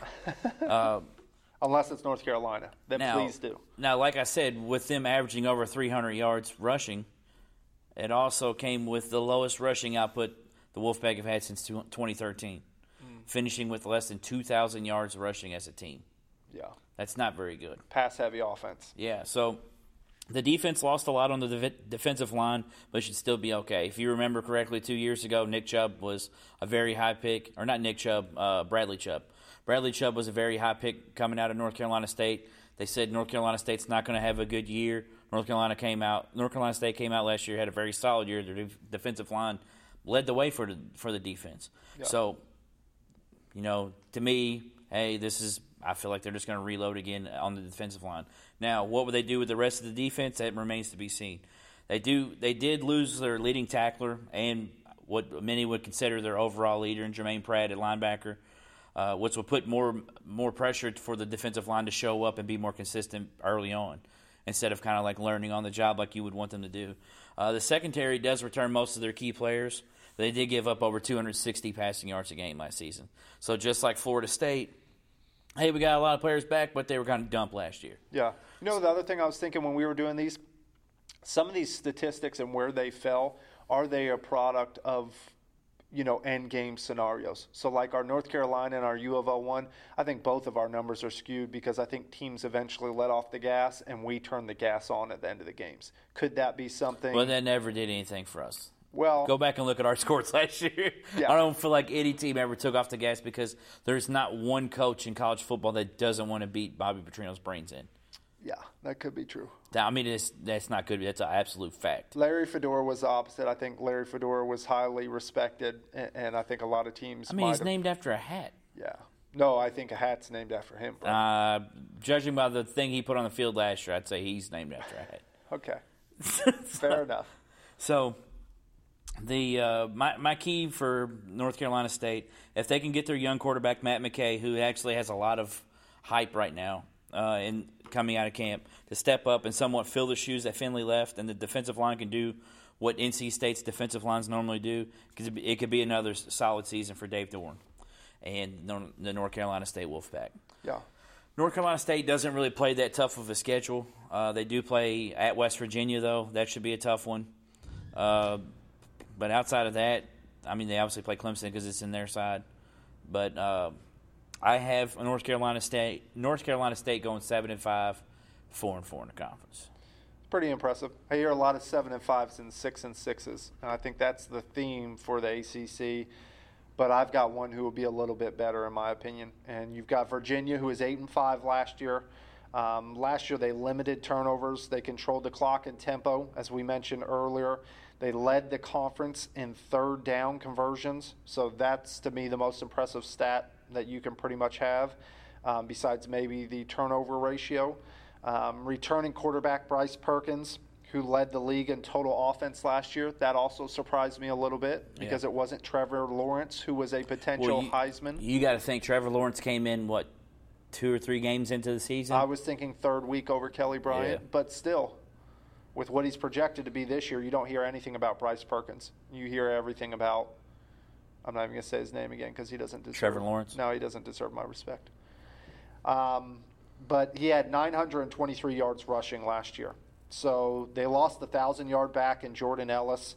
Um, there'll be a running back by committee this year, which once again I keep saying that's backfield by committee. You know what I mean. Uh, they also lost their best wide receiver, um, but their next four best wide receivers are back. Um, three returning linemen. I think defensively they were third in defense in the ACC in 2018. Um, allowed only 20 points per game, so that was very surprising for them. I think part of that was their. that seems like a lot of points to be third in the ACC. That's ACC. Teams put up decent amount of points. But yeah, 20, 20 points per game was third in the ACC. And I'm just trying to think who was above that because if you're holding them to less than 20 per game, though, that's impressive, Well, I would say Clemson, of course. and I would say probably no. Georgia Tech was higher than that. Is that what you said? Yeah, it had to have been somebody on your side of the field because maybe Syr- no, not Syracuse. I don't know who it could have been. I, I wanted to say it would have been Miami, I would say but it probably is Syracuse. Yeah, it could be. Um, but they'll have a great front three on defense. They'll return eight starters overall. They'll return eight of the top 10 tacklers. They've got good depth, a solid linebacking core. Um, I'd rank their best players number one, cornerback Bryce Hall, who's a senior. Number two, quarterback Bryce Perkins, who I mentioned earlier, who's a senior. Number three, linebacker Jordan Mack, who's a junior. Four, wide receiver Joe Reed. Five, linebacker Charles Snowden, who's a junior. Um, keys for them this year score in the red zone. Last year they had an ACC worst, um, 74% score in the percentage in the red zone. Uh, 52% TD rate in the red zone, which was only 14 teams were worse than them in college football. That was surprising to me. Um, they need their running back core to step up this year. I, I do think Bryce Perkins will be their leading rusher. Um, as quarterback, that's not something that can be a great thing. I would say PK Kier or Kier, K I E R, uh, needs to step up big this year and have a good year. They've got a good linebacking core on the de- defensive end, but everybody else must stop the run and help them as well too. Um, and they allowed over 200 rushing yards five times last year. I gave you that statistic on the other team. They were one and four when they did that. Um, they've been two and eight over the last 10 um, games that they allowed over 200 rushing yards. So you've got to stop the run. I project them at eight and four this year. So a little bit better than your six and six teams. They Yeah. do have a really tough schedule as well too. They've got Notre Dame. They've got Miami.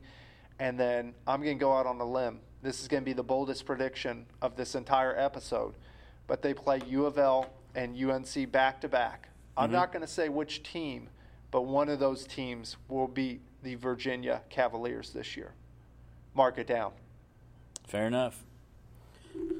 Is that all you got on them? Yes, that's the most important part. One of our teams is getting a win over Virginia. Yeah, we both know how you're a homer, so Hey, I didn't say who.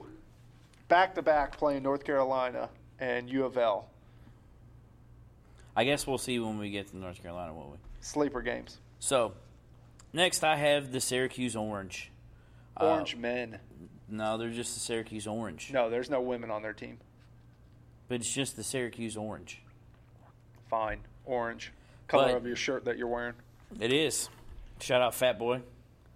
Uh, Dino Babers and the Orange averaged 40 points and 465 yards per game last season on offense. But as someone you may recognize, Rick Pitino once said, Eric Dungey ain't walking through that door.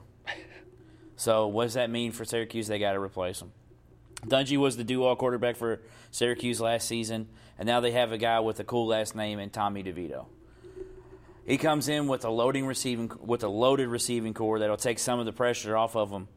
Uh, and they do have their their leading rusher back in Moe Neal, so that should help as well. But the defense, which was sixth in sacks last season, bring back both defensive ends, Alton Robinson and Kendall Coleman. So that's why I said maybe it was Syracuse because they did, they were sixth in the nation in sacks. Okay. But here's where I may rethink it. So they do have that. Those two guys combined themselves for 20 sacks and 29 tackles for loss between the two of them. Solid numbers between two guys. But the linebacker core loses a lot, and the secondary returns all four starters to a defense that allows 264 yards a game, despite being so high, despite finishing so high in sacks, which is very surprising to me. Yeah. Because normally when you have a solid, or at this in this aspect, you would look at it as a dominant defensive front. That usually puts too much pressure on the quarterback where they throw a lot of interceptions or where they're not being able to complete passes because they're getting pressured too much. Which is kind of like that means that these guys were just like completely wide open. So that's like not a good sign for Syracuse. Right. So- Typically not. No, not at all. Because on the offensive side of the ball, that'd be good. Yeah. Now, to me, the key to the Syracuse offense is uh, Tommy DeVito and how fast he can mature. If it's immediate, expect the Orange to compete for second place in the Atlantic.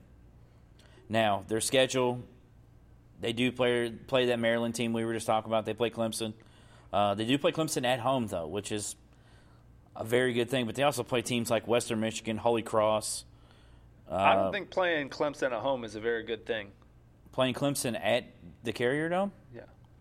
It's obviously better than playing them away, but yeah, it's still not a very good. That's the place where they pump in noise, dude. Yeah. They're cheaters, dude. Which, speaking about that, did you see the thing? Sorry, I didn't want to interrupt you. Did No, you see good. anything about the Packers? Packers are trying to implement. Their coach wants to implement a noise, whatever the, however you track decibels, and that reflects the adult beverage prices in there. So the higher the decibels get in there, the cheaper the alcohol becomes. Interesting philosophy. I'm not saying I disagree with it, but I mean I don't care either way. Yeah. I don't drink at games. They should sell the cheese for cheaper too. I'd eat the yes, cheese. I'd eat. Yes, Wouldn't partake in the other, but I'd eat the cheese. I'm for sure. I'd eat the cheese. Yeah. So uh, Syracuse, they like I said, they play Liberty, Western Michigan, Holy Cross. Not the high school, but it is Holy Cross. Um, I'm I've got Syracuse at eight and four, five and three in the conference. Yeah. I think that'll be a team who will be not competitive with Clemson, but competitive in the ACC as far as having a good year. Another team that I think will be decent is Virginia Tech. Virginia Tech was six and seven in 2018. They've got five starters who return on offense. Um, they had a couple of transfers who actually hurt them this year, whereas most of the other teams we've talked about have got some good transfers. Yeah, they lost in. their tight end, right? yeah, they lost a couple of good pieces on offense. Yeah, we were we were going hard after their tight end, and we thought we had him. Yeah, did you go hard in the paint? Yes. It was in the end zone. Yeah. Um, open quarterback position, lost their leading running back. Decent offensive line, returning two starters. Um, their strength is their receiving core. So receiving core is going to need to carry the load this year. They do have a lot of young talent coming in. Um, allowed over 400 points for the first time on defense since going 0 and 10 in 1950. yeah, not not a good stat that you want to be a part of. Their defensive line is young and needs to get together. Needs to pressure the quarterback. Um, good improvement with age in the linebacking core. Um, they've got some good strength there as far as stopping the run. Will they be able to pass defend at that level? Not sure, but all five DBs um, played last year in the 4-2-5 are back, so that's a good piece. Um, interesting defensive scheme in the 4-2-5 as well too, but we'll see how that works out. Best players in order: cornerback uh, Rashad Ashby, who's a junior; wide receiver Damon Hazelton, who's a junior; safety Reggie Floyd, who's a senior; safety Khalil Ladler, who's a junior; tight end Dalton Keene, who's a junior. So you notice the theme. Couple of those DBs that I was just talking about were on there. Keys for them this year Win games. win games. um, they they were had a good record, but they only scored 34 or more points in three games last year. Six and seven was better than what they were projected to do. That's why I say they had a good record. You got to score more than 34 points, right? Must stop the run. Um, gave up over 200 yards rushing in six of their last eight games. 33 touchdowns in the last eight games they gave up. So pretty simple on that. Seven and five is what I've got them projected for the year. They've got one of the easiest schedules in the ACC. They do have Miami, Notre Dame, and Virginia on that schedule, but seven and five is very doable, and I expect them to be even better next year. Even though we're not giving a projection for next year, Yeah. but I expect them to continue. That's a big turnaround. What was their record last year? Six and seven. Which is surprising when you say all those stats. They sound like they were a lot. They must have a terrible schedule every year. It's ACC, so Didn't, wait, wasn't last year when they lost to Richmond? could have been. They, they had a change in uh, their coach a couple of years ago. That's been a rebuilding Justin process. Fuentes, yeah. So that's where I think a lot of the pieces will come in and, and make improvements. He's finally got some of his recruiting classes in who are, I think now this is his fourth year, so now they might be juniors. Um, but but they'll improve, I think. Uh, so next on my list, I have Wake Forest. Like I said, for both of us, if you notice that we skipped our teams, it's because we're saving us for last. Wake Forest, despite losing their uh, best offensive player in Greg Dortch, uh, who absolutely torched Louisville last year. Yeah. Uh, the receiving core should actually be its most solid position. Uh, also returning both QBs who started last season. Yes, you heard that correctly. Both QBs that started. Uh, Jamie, and Jamie Newman and Sam Hartman, as well as a thousand yard rusher, Cade Carney. Uh, the big concern is the offensive line, which struggled a lot last year. Their, their defense does return seven of their top 12 tacklers that allowed 33 points a game and 459 yards per game, uh, which ranked them second worst in the conference. So um, we actually had the two worst offenses or defenses in the country on this side. so congratulations, uh, You played yourself. You had the best team in the in the whole nation, but you also had two of the worst defenses in your own conference. yeah. Uh, the corners should be okay uh, in the secondary, but the safeties are thin in the depth department. Uh, overall, I think Wake will struggle with so many holes on the defensive side, and most of their tough games are on the road. They do play uh, at Boston College. They play at Virginia Tech, at Clemson, at Syracuse, uh, and they play at Rice too. So At Chapel Hill. yeah. Um, no, they play North Carolina at home. So my projection for the Wake Forest Demon Deacons, four and eight, one and seven in the conference. Yeah. Not too impressive. And that brings me to the best team we've talked about all day. Uh, Clemson's already on there. North Carolina Tar Heels. And unfortunately, you mentioned you know these conversations would be a little bit longer. No, N- not for the North Carolina Tar Heels. Last year we went two and nine. We already mentioned our coaching change How in did Mack y'all Brown. only go two and nine? Uh, we won two games and then we lost nine games. So y'all only played eleven games last year. Yeah, I, I forget what the the hur was it a hurricane weather weather canceled. Yeah, it was I think Miami. EC It was Oh, Mi- was it Miami? I, I thought it was believe it was. ECU. Was it East? Or yeah, you're right. It was. Whatever it was, it was a game we were going to lose. So I'm pretty happy that they canceled it, but didn't replay it. And uh, our offense did average, on a good note, 442 yards per game, but we couldn't score the ball. So that's what I think we need to do this year. We do have three potential quarterbacks. One of them was a guy who was recruited by Mack Brown, who I was telling you about earlier, who could be a good piece.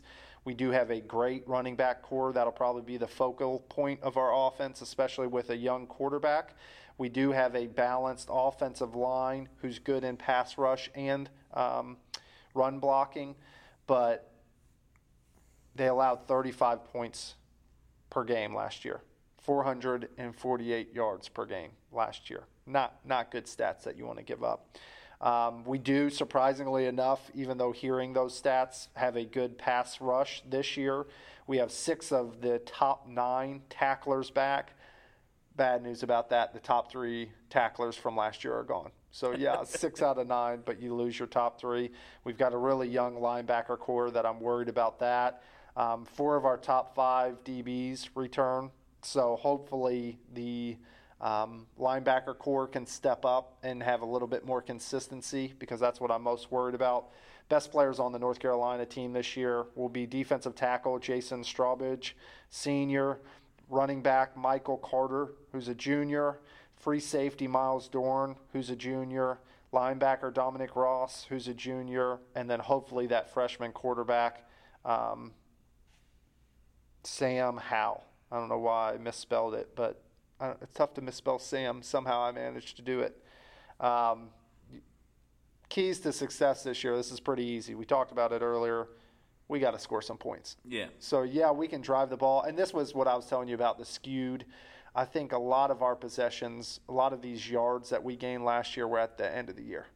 Um, I think a lot of them were at end of games. I think we slung the ball around at the end of the game, but didn't put many points on the board.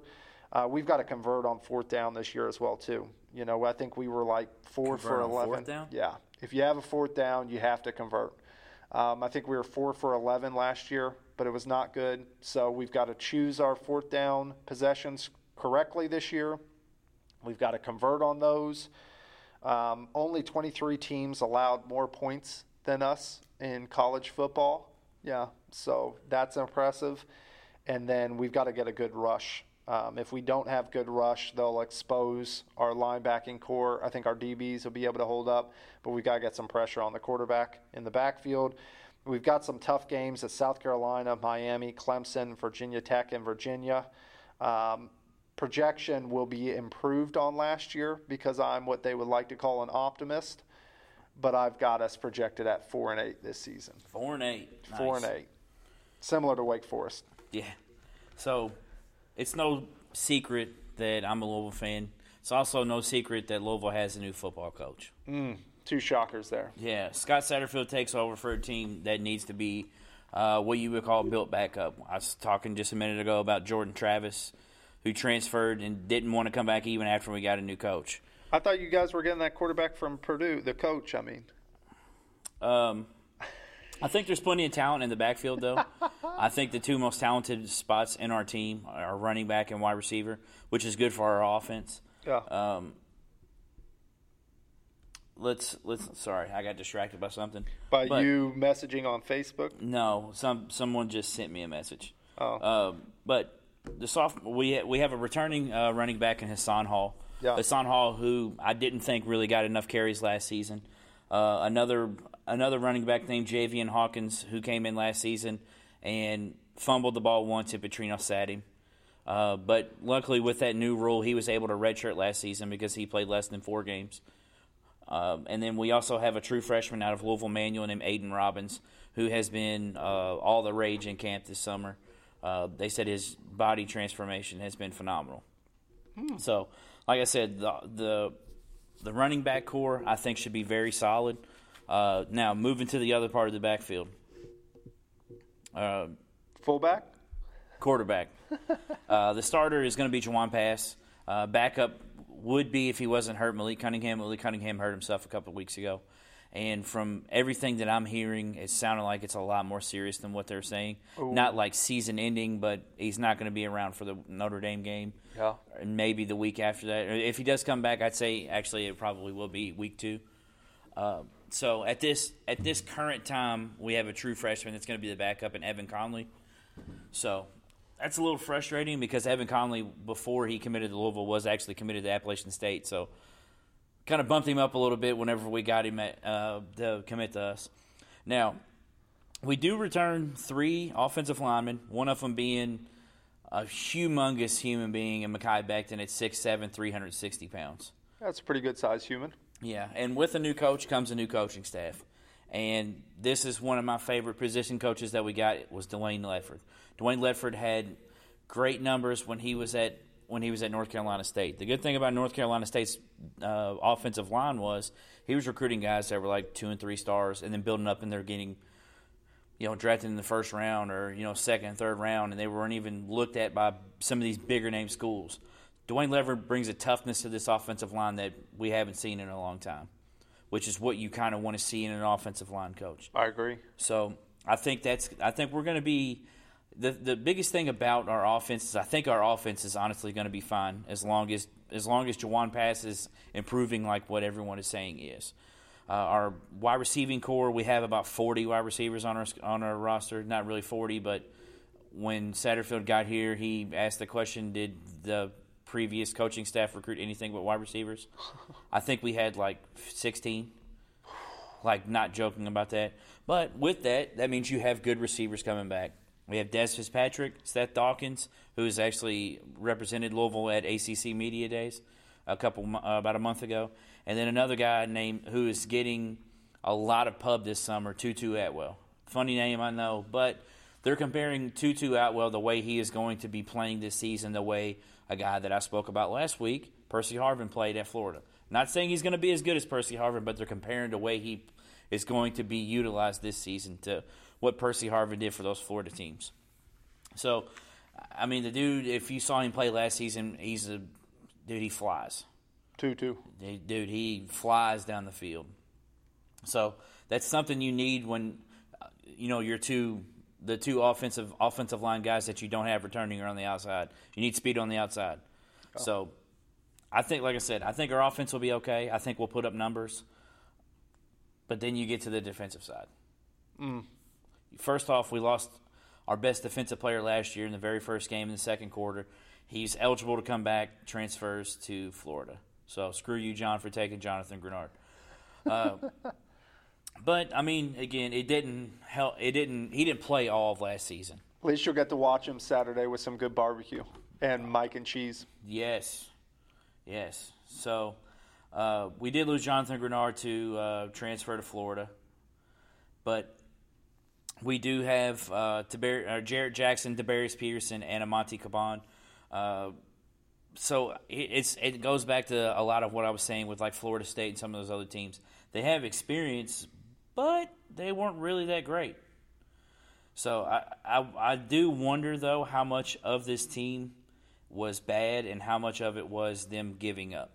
Yeah. Uh, I think our I think our first line on our whole team I think is very solid, but I think like once you get to like second, third in some of them, it's not that good, and which is not a key key to success for a the future and b if you have an injury.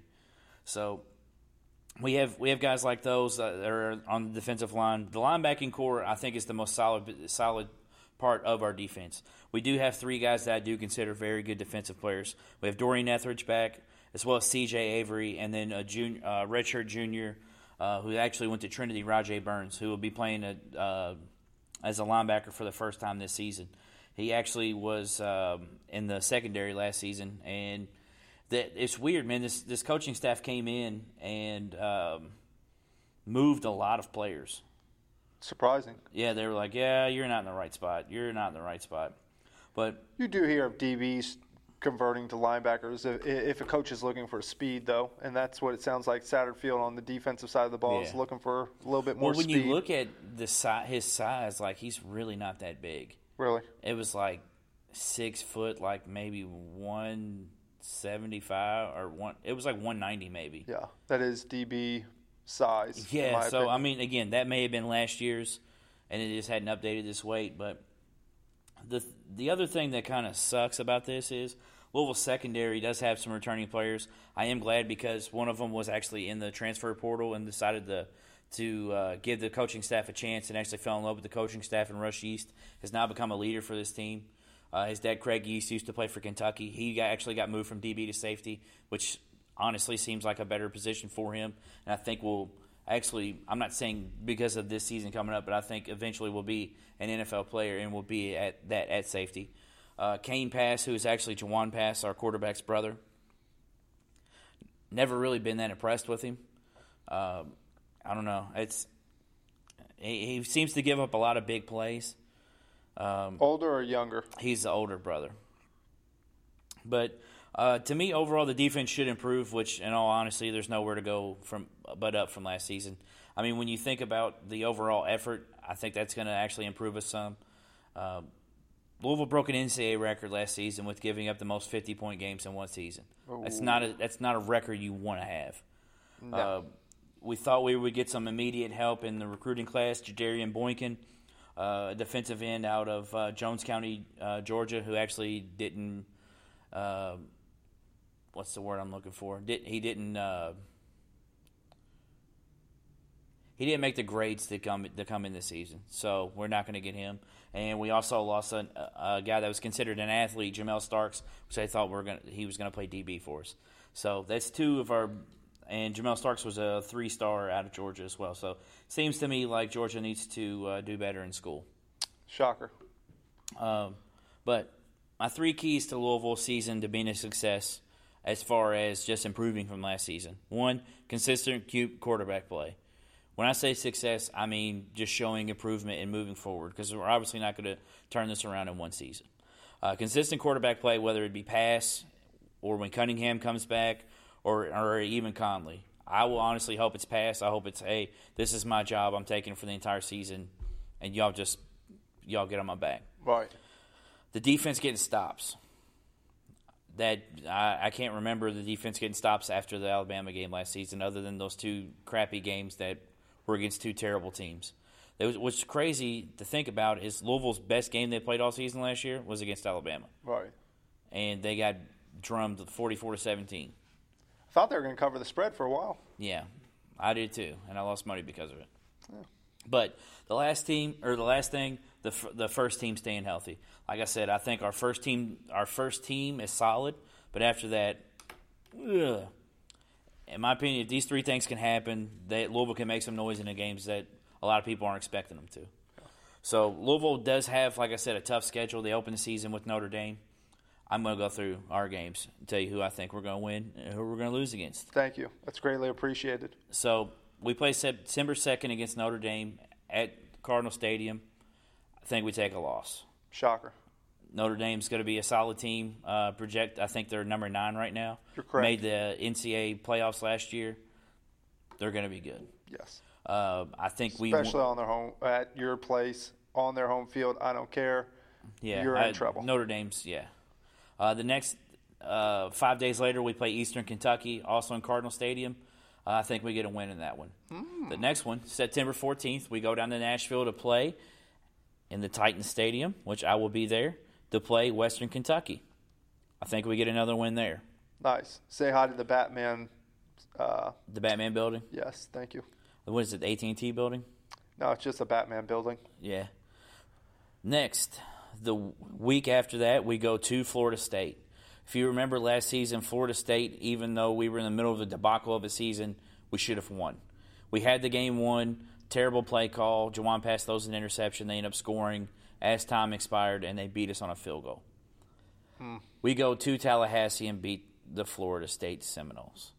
So right now, Three we and are, one. We are three and one going into the bye week You're cuckoo and for you're Cocoa Puffs. and you're sitting pretty, and you're like, oh yeah, and then you got Boston College at home, and you lose. October 5th, we got Boston College at home. The rushing rushing offense of Boston College, I don't think we'll be able to stop. Yeah. Then we go to Wake Forest, who, in my opinion, is the worst team in the ACC, and we get another win. I agree. And the worst team in the ACC. Yes, they are the worst team in the ACC, and we get a win. Then we have Clemson at home, and uh, we take a loss. Four and three. So a week later, we, we welcome the Virginia Cavaliers. And you said that one of our teams was going to get a win, Oh my goodness. and it's going to be your team. I have us losing that game. Thank goodness. Four and four. So right now we are four and four. Then we have a bye week, and then we go down to Coral Gables to play the Miami Hurricanes and take our third loss in a row. Yeah. That's pretty It's tough a- schedule. it's a- it is a tough schedule, yeah. And then we uh, we leave from Coral Gables, go up to NC State, play NC State, and get another win. Beat NC State at NC State. Then we come back November 23rd, have Syracuse at home, and we take a loss. And then we wind the season up at Kentucky. Ooh, don't you do it. Right now, Louisville is five and six. One To more, get into a bowl one more win to get into a bowl game. At the Krog, November thirtieth, Kentucky Wildcats get their second win in a row and beat Louisville. Louisville ends this season five and seven, goes three and five in the conference. Doesn't finish last in the Atlantic. My projected order and finish: Clemson one, Syracuse two, Boston College three, Florida State four, NC State five, Louisville six, Wake Forest seven. And in the coastal, the tough part for me was deciding who was going to come in first. I've got Miami as one, Virginia at two, Virginia Tech at three, Duke at four, Pitt at five, Georgia Tech at six, and the Tar Heels bringing up the rear. Yeah, I mean the thing is, is if Wake Forest was in either side, Wake Forest is going to be at last in either one of our sides. Correct. I just think Wake Forest is not good. No, they aren't good, but also North Carolina and U of L aren't good. Um, so hopefully we can have more wins than them, just to make ourselves look a little bit better. So yeah, I mean that's that's our ACC preview. Let us know what you think of that. We do still have our power moves and beef though. How many people do you think really love ACC football? I'd say at least two of us. Hopefully a lot. yeah, yeah. I'd say at least two of us. Hopefully a lot out there, Yeah, more than just Clemson. yeah. Jeez, I mean, you think they even like watching it? They're just like, oh, here comes another win. Yeah, I looked at that schedule this year, and it, it's a very friendly schedule for Clemson. Yeah. Very friendly, to say the least. So you want to go first? You want me to go first on power move? Well, I've got a good power move because you know this week went or the last weekend, I should say, went down to Georgia. Ended up helping my younger sister move into Jacksonville State University. It's a beautiful campus. It's, it's actually a very old campus. They got a good wing joint on there that I had a fried tomato BLT that my mother forced me to try. but it was very good. They had some good beer batter fries as well too. Uh, had a good time, but while I was down there, I had a little bit of time to do some research. Okay. And there was something that was controversial recently, and it was the creation of the power move. And so, me being me and knowing how the power move originated, Oh man, I gotta stop you real quick. I Yeah. gotta stop because Daniel was like, I haven't gone back and listened, yeah, but it really seemed like BJ was really taking that to heart. That that you know, you said that I created the power move. He's like, I think I did, but I'm gonna be honest, I don't know. I was like, No, you did, man. and now the truth comes out. You were really upset about this. and the truth shall set you free. I was devastated by the fact. What ended up happening was Daniel Grimes is a 50% co creator because he mentioned the story. And what the story was, well, I'll bring it back to light, was the Philadelphia Eagles fan eating horse manure, dung, dookie, doo doo, whatever you want to recall it, because they were so belligerently excited that they had just won a Super Bowl championship. Not very respectable, but I mentioned power move. And the question arose how is that a power move? And I said, when you look the horse in the eyes that released this thing from its body, and you chow down on that big Snickers bar while creating eye contact with the horse, that has to be a power move. So it's true. the one and only co-creator of the power move, is bringing you the power move today of creating the power move. So we so we were both right. No, I mean, really, I'm just giving D a lot of credit, but clearly there's one creator. So we were both right. I said Daniel did. You said you did. It's me. Co-creator, which means you had a ghostwriter. No, it was natural, spontaneous, great segment, beautiful story as well too, commemorating the Philadelphia Eagles Super Bowl championship over the New England Patriots. Good time. Did you have to bring up that last part? I did because it involved manure Is that and it, it involved dude? the New England Patriots.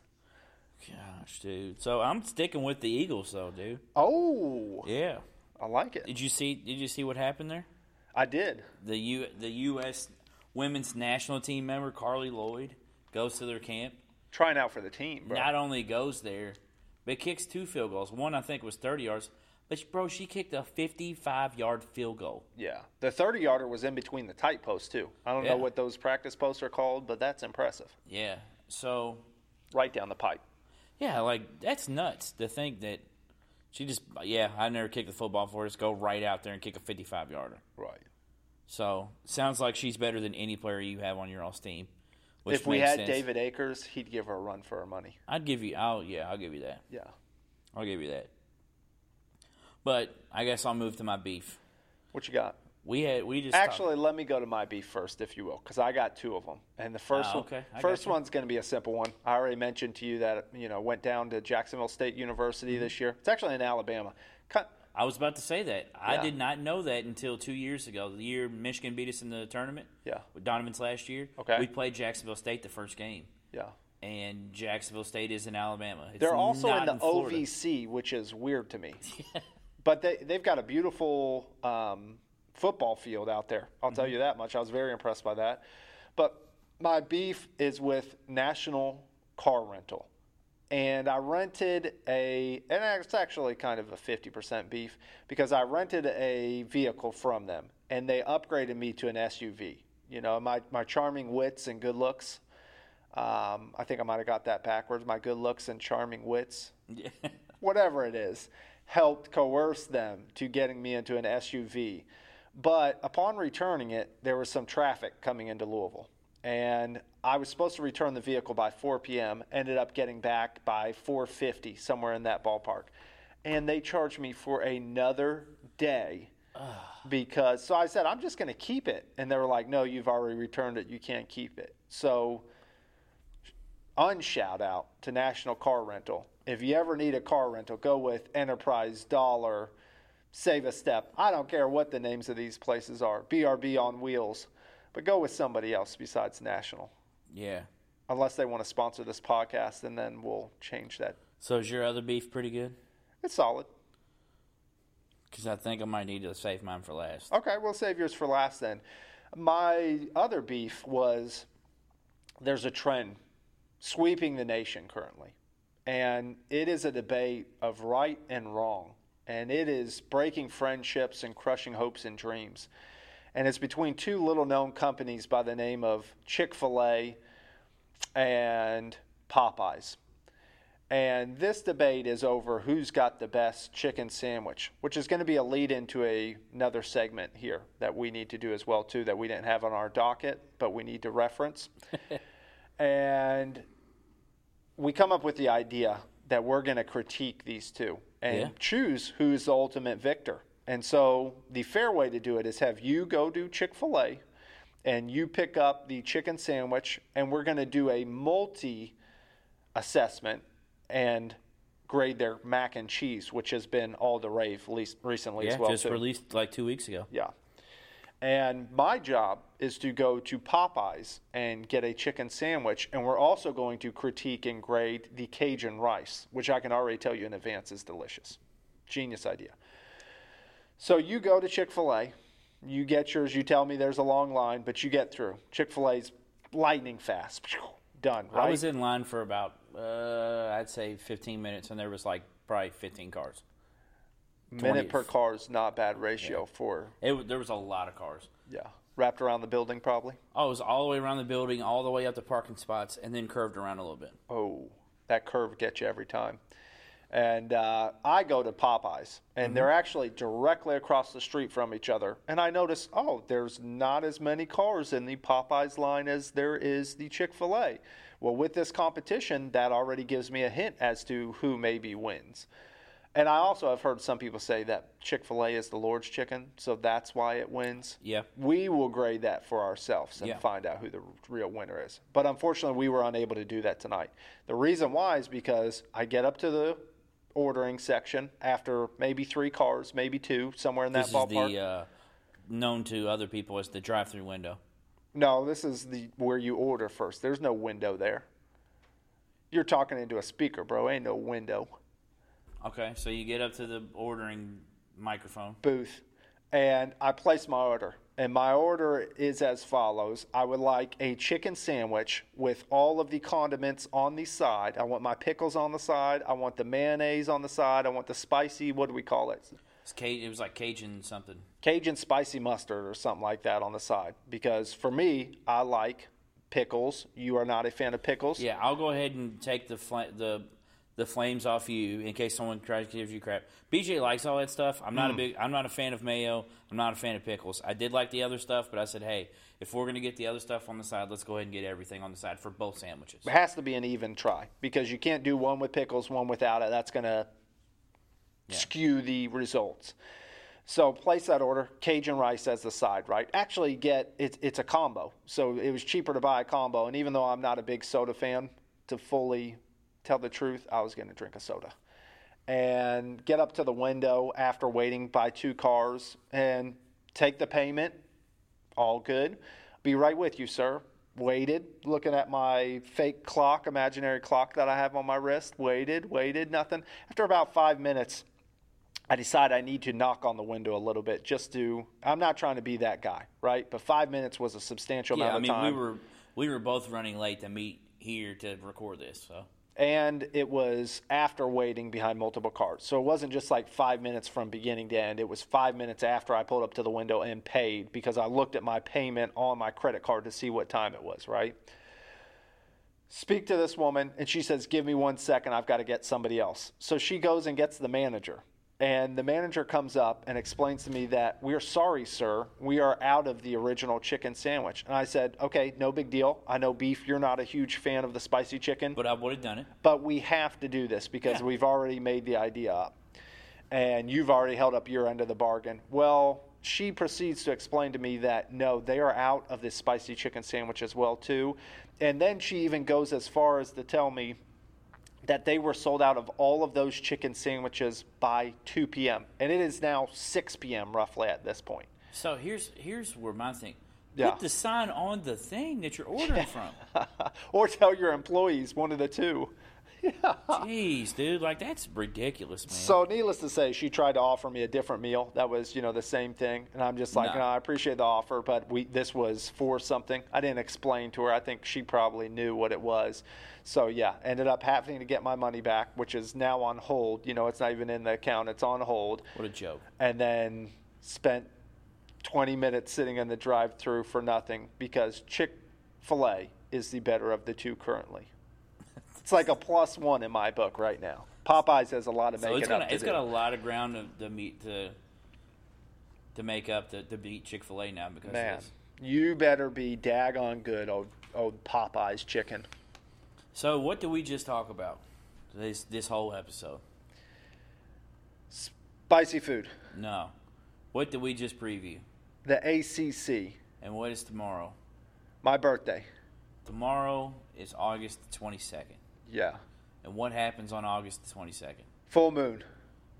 The ACC network comes to your TV. Mm. But guess whose TV it's not going to be on? Direct TV. It's not going to be on mine. I'm not so good at this AT&T guessing game. Uverse has still not signed a contract with the ACC network. Has Direct TV? Yes, they were the first big names to do it. It's beautiful. Is it free? Depending su- what I mean, package you have. It depends on what package. I would look it up. Do you have the SEC network? I don't know. I don't watch SEC Network. I, I, would- I mean, if you have the SEC network, I would guess that you do. Yeah.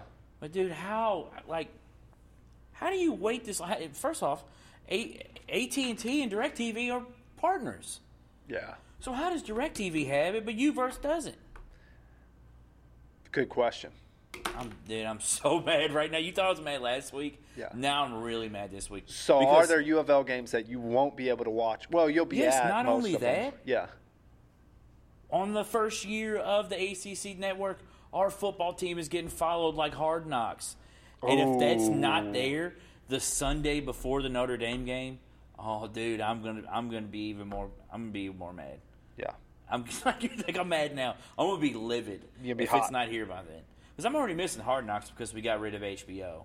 Which anybody has an HBO login, let me know because I'd like to watch Hard Knocks. Yeah. But if they don't get their stuff together and get this contract signed, if they get it signed by tonight. You know what? I'll come back on and retract my statement that I'm having today. Okay. But why wait? Or if they sponsor us. but why wait until the last second to get on a freaking station that's been coming around for like four years? Like you knew this was coming for forever. Why are you waiting until now? Clearly, it's not popular demand, bro. It is. It better be. It, oh, dude, you're. Ooh, He's hot. I'm mad. I'm not happy at all. Popeye's National Car Rental and AT&T, you got some explaining to do. Yeah. So, uh, BJ and I have been talking about dropping something else here, rec- here in the future. Rap album was one of them, but that's not ready yet. Yeah, I don't, I don't, I think we need to get a different producer. I agree. But Yeah. He wasn't cutting it. We won't throw him under the table, but it's in the works. yeah, I Um, thought maybe we needed to get a new rapper, but I, you know, I was thinking I was doing pretty decent. maybe. Yeah. Okay. We'll. Allegedly. Yeah. So, back by popular demand, we're doing another bracket. Drum roll, please. We're doing another bracket, but what you may ask, what are we going to put on the bracket this Right. time?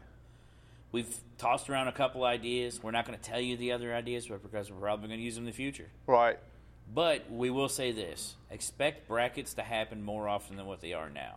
Yeah. Maybe once a month, maybe once every other month. Brackets have like been that. fun. We've had a lot of great interactions with people, and it's fun to, for me personally to watch the engagement in all of the fans, friends, family beeflets out there. Yeah, beeflets. Yeah. Okay.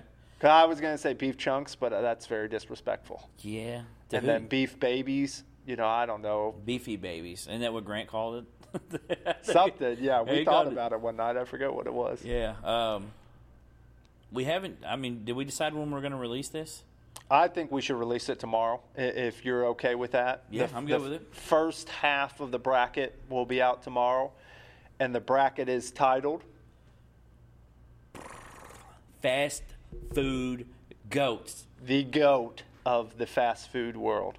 So, we're bringing you 32 fast food restaurants. Hard hitting fast food restaurants. Now, for those of you that say, well, where's this one? We went regional with leaving one of them off. Because Yeah. there's one of them that's probably one of the most popular fast food restaurants. Yeah. And we're going to go ahead and tell you In N Out is not on the list because In N Out, most people have not had in this area. Can't be. And to me, it's skewed because the people who have had it have a fond relationship with Yeah. it when the reality is it's not that good. In and Out is uh, now. When I went to San Diego, I crapped on it because I didn't think it was that good. Then when I went to Vegas, I retracted my statement. I think it's good. It's good, but it's not anything that to cry over spilt milk with. Okay, it's not on the list. You got 32 other great options and a wide variety of genres of food. So before we hear any of that stuff, we're gonna go ahead and warn you. In and Out is not on the list, so don't don't get mad about it. So do we want to read the do we want to read the list down? I think we can do that. Yes. You right. you do the first top 8 and I'll do the remaining. Fair enough. So with our first matchup, we have Blaze Pizza facing off against Skyline Chili. in a classic battle of pizza versus hot dogs or chili. Chili. Yeah. Pizza versus sandwiches. Chili on spaghetti. Next, we have another pizza, rapid fire. Also, we did leave off Domino's, Papa John's Pizza, Hut, those places. We only added the you'll see the pizza places that we added. Typically, a lot of places will be drive-throughs that we have on here. Obviously, that one is not a good version of that, but a lot of them are what we would consider fast food. Yeah. The pizza places will be a different category that could potentially come in the future. Yes. So second matchup: Rapid Fire Pizza versus Panera Bread. And little known secret to all you fans out there, this is one of your underdog picks. I can I- already dude, tell I love Rapid Fire. I'm getting it after we finish this episode. Actually. you single-handedly might push them to victory in the first round. I hope so. If I can vote for it more than once, I would. Uh, the next matchup, we have a place that I've never eaten at, Chipotle, You love salmonella. Facing off against Carl Jr.'s, aka Hotties. Yeah. That's an interesting matchup because Oh, that next one's solid. completely different styles of food, as have they all been on the first three matchups. That next one is solid, man. Yeah. There, there's some matchups in this that I was like, uh, like the very last matchup that you're going to read, Yeah. almost literally made me physically ill. This is probably my second favorite matchup where there will be a front runner, a top 10 in my opinion. Same thing like before, these are not graded. We put them into a randomizer. This is the first randomizer that came out, which Yeah. I was very happy with, and we're going to roll with this. So next, our fourth matchup, we have Wendy's facing off against Penn Station. The home of the 4 for 4 versus the home of the footlong for the 20. Yeah, I love both these places. Yeah. My my the pick out of this one though, Penn Station. I like Penn Station. might be the best fries out of any other place that we have on here. Like those two fries are Wendy's fries are underrated, man, and Penn Station fries are top notch. oh, you're saying matchup wise, best fries? yeah, I'm Okay. saying like this is the battle of the best fries. Even though there's obviously other intangibles involved, I like rally fries personally, but these two fries could be the king of the fry game. Next, we go Sonic, which will face off another expensive giant, Arby's.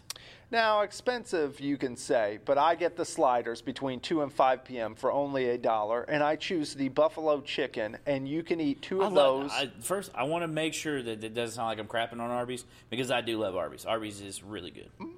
So I'm not crapping on Arby's because I really, really like Arby's. Mm. yeah, but here's what you need to order two buffalo chicken sliders between 2 and 5 p.m. with a small fry to the side, $3 and eight, nine, 18 cents, I believe, will be your total if it's in Indiana. It's a good deal right you know there. what I realized recently? and get the dollar milkshake if you're into eating ice cream. As I am not in, currently haven't eaten ice cream too. I've been withstanding it. You know what I did the other night? This could have gone back to my power moves. Don't forget what you were going to say, but I went into Meijer. And I'm knowingly not eating right ice cream right now. And you, You know what I did? Oh no, I walked right down that aisle. I stared that homemade ice cream in the eye. I said, "I'm the boss of this." I think a couple of people were probably looking at me. you said this out loud. Well, I didn't think it was out loud at first. Well, I'm almost done with that second tub already, dude. Yeah. Uh, it's, sheesh. They still had the pints or the smaller ones for a buck ninety nine, and you know I just wanted to let those dollar ninety nine know that I wasn't buying them that evening. But I'd be back, and I'll, I'll come back to buy them at some point. So, um, oh, Arby's. I didn't realize they had pink lemonade though. I love pink Oh. lemonade. Yeah, I like. you are I- a big pink lemonade I fan. really- I you don't really like am, yellow lemonade? I do, but Okay. pink lemonade is next level. My Next opinion. level. I love pink lemonade. Yeah, Next, in our it's like cancer sixth, awareness sixth lemonade. matchup, It's doing a good thing. We have a local flavor, Indies. Mm. Indies chicken will face off against Long John Silver's. And this is one of my underdogs for the victor. Long John Silver's? No. Oh, Indies. Indies. Okay, I was about to say I, I do like Long John Silver's. I know most people crap on it and say a lot of their food tastes the same, or tastes the same, but I do like Long John Silver. You actually told me that. Yeah, because it does, but it's all good to me. The taco I had there when it was a dollar was really, really good, and I could eat two of them and be not what, I would consider the Burger full. King taco. No, I haven't tried it. I think we do need to do a review on that and I'm the Impossible Burger. I think we need to. I'll eat the Impossible Burger at White Castle before I eat uh, chicken fried. What about Burger the King. Impossible Burger at Burger King? I don't eat Burger King. It's against my religion. Oh my goodness! Well, I can't push you on that. No, I don't. I don't mess with I almost brought dude. it tonight instead of the chicken sandwich. You'd have done that. I'd have thrown up right in your lap. You could have given it a fair try. I don't like Burger King. Coming Burger up King. in the future. So that was the sixth matchup. Seventh matchup. Another expensive heavy hitter, Five Guys. Hmm. Very solid. Another good fry game. Yes, it is. Yeah. Facing off against the most popular, I guess, you- I guess you or the fast food restaurant that has the most restaurants in the world, The originator of the five dollar footlong. Subway. So now my question, guys against Subway. I got a little bit of a bone to pick with five guys. Could they not have named it four guys? I mean, did it have to take all five of them to create a restaurant like that? It's just a standard Maybe it was restaurant. just five owners. Yeah, that's what I'm saying. Couldn't they have done it with four and saved themselves? Uh, Sounds like they were pretty creative when it comes to the name, right? yeah. Oh, there's five of us. Let's let's go five guys. They could have each gotten five percent more of the profit if they would have just cut the one dude out. gender? Could it be like four guys and a person? Yeah, I'd agree. Four four dudes and a chick. Five. That's people. a way better five name. people. Okay, That's what I'm gonna start calling it. Five people. five people. I agree. I think we should people. start the movement. Five humans. Yeah. All right. Matchup number eight, and the last one that I'm reading. KFC facing off against AFW, the most blah matchup. A and W, not A F W. I said A and W.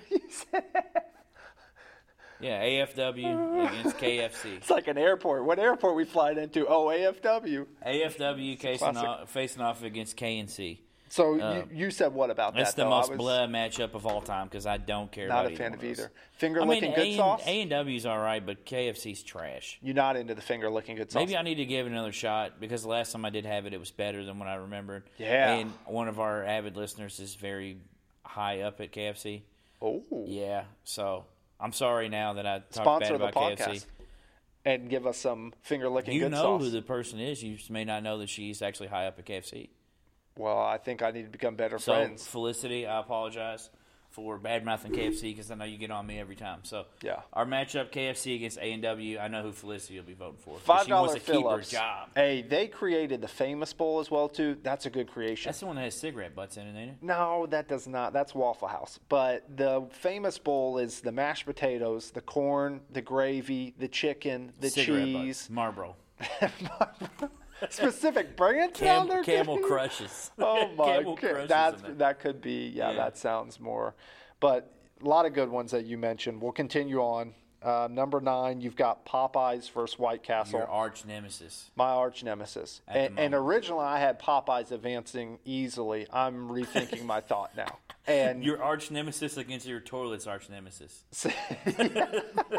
very well put. I couldn't have drawn it up any better. Um, Saturday will be a determining factor as to how my vote goes. And unfortunately, Saturday will be past the deadline. So it's going to have to what did you just say? pass the deadline. That's not what you just said. I don't Run the tape What back. did you just go on to the next dude? My mind is blown that you just said it that way. It was past the deadline. Past the deadline. Oh, what? I got stung in my face by a bee, bro. It oh. might have been a wasp. I couldn't tell what it was. But the next one is Dairy Queen versus Rallies. Now, that's a tough one because, as I've mentioned before on here, I'm a former employee of Dairy Queen. Let me go ahead and tell you, this one's not close to me. But So you- you're the other implying day, a winner. Yeah. the other day, yeah. I did try a breakfast bowl from Dairy Queen, which they recently just came out with. Haven't had it. Try it out, dude. They got a gravy one and they have a salsa one. I used to get it at uh, Steak and Shake, which unfortunately you wouldn't allow me to put on this list. Yeah. By the way, you all can tell. We'll ask this question afterwards. Yeah. But uh, Is Steak and Shake a fast food We'll ask restaurant? the Is question how I. after we're done. That's I how I want to talk to you about it. this breakfast bowl at Dairy Queen first. Yeah, please do. Hash browns. Good onions, start. Yep. Oh, onions is key. Hash brown, onions, sausage, cheddar cheese, scrambled eggs. If you didn't put the eggs With in there, I was going to have beef. Dairy Queen gravy on top. Solid, dude. You know, solid. surprisingly enough, you know what I put on top of those? Ketchup. I know you don't like ketchup. They also have another one. Then, if you're thinking that, that has salsa on it. Yeah, They have two of them: salsa or gravy. I, I could go with that. I, I do think I need to give that a try, and those do sound decent. But It- dude, it was good. I got it. I was like, I've never seen that here. Also, I need some jalapenos up also in there. uh, Dairy Queen has pink lemonade as well. So that's also why I went there for Ah. breakfast the other day. You know what else they had one time? Somebody poured schnapps in the iced tea. I remember that. When I was there, I could smell it. And it was Oh, around the gosh. Christmas holiday time, and they were trying to spread holiday cheer through what seemed to be peach schnapps. So moving forward, dude, this is one of those heavyweight battles right here. The heavyweight battle of heavyweight This battles. this is the like you said last week. This is the legacy fight right here. For sure. And you've got two potential favorites going up in round one. I'm gonna go ahead and tell you I know who's gonna win this one because of the area we live in. I'm honestly not sure because I think I know who's going to win. But let's drop the matchup. You've got world Matchup number 11. world renowned Taco Bell versus what is your favorite It is McDonald's. Whack Arnold's, McDowell's. Right. so you're you're insinuating you think you know a winner. Do you want to divulge that information on Taco? Bell's gonna win. It's You not gonna be close. Every person in this area loves Taco Bell. Is it because of the nacho fries? The nacho fries are kind of overrated. I've eaten them; they're good. I think the I think the uh, chicken You know what the bites best are better. part? The what? The chicken, the triangle chicken bites they had, I thought those were better. What were those called? Triangle The chicken, bites? Chicken bites, I think. Could you play paper football with them? Uh, yeah. I mean, they were that shape. They were little. They had to be crunchy, but They had no- to be firm though. You know what the best thing on the menu is? Uh, it used to be the Fiesta potatoes. Cinnabon delights or caramel apple empanadas. Dude, do you remember when they used to have those things where you could drop the quarter in and win a free taco and Oh, stuff? yeah. Oh, dude, how many times did you hack that thing? Yeah, we figured out you just kind of bumped it a little bit, and there Yeah. was it was very. But you could win a burrito, or but it was only a bean burrito, and that was with a quarter. Yeah. Ten cent was a taco, five cent was cinnamon twists, and what was so. a penny?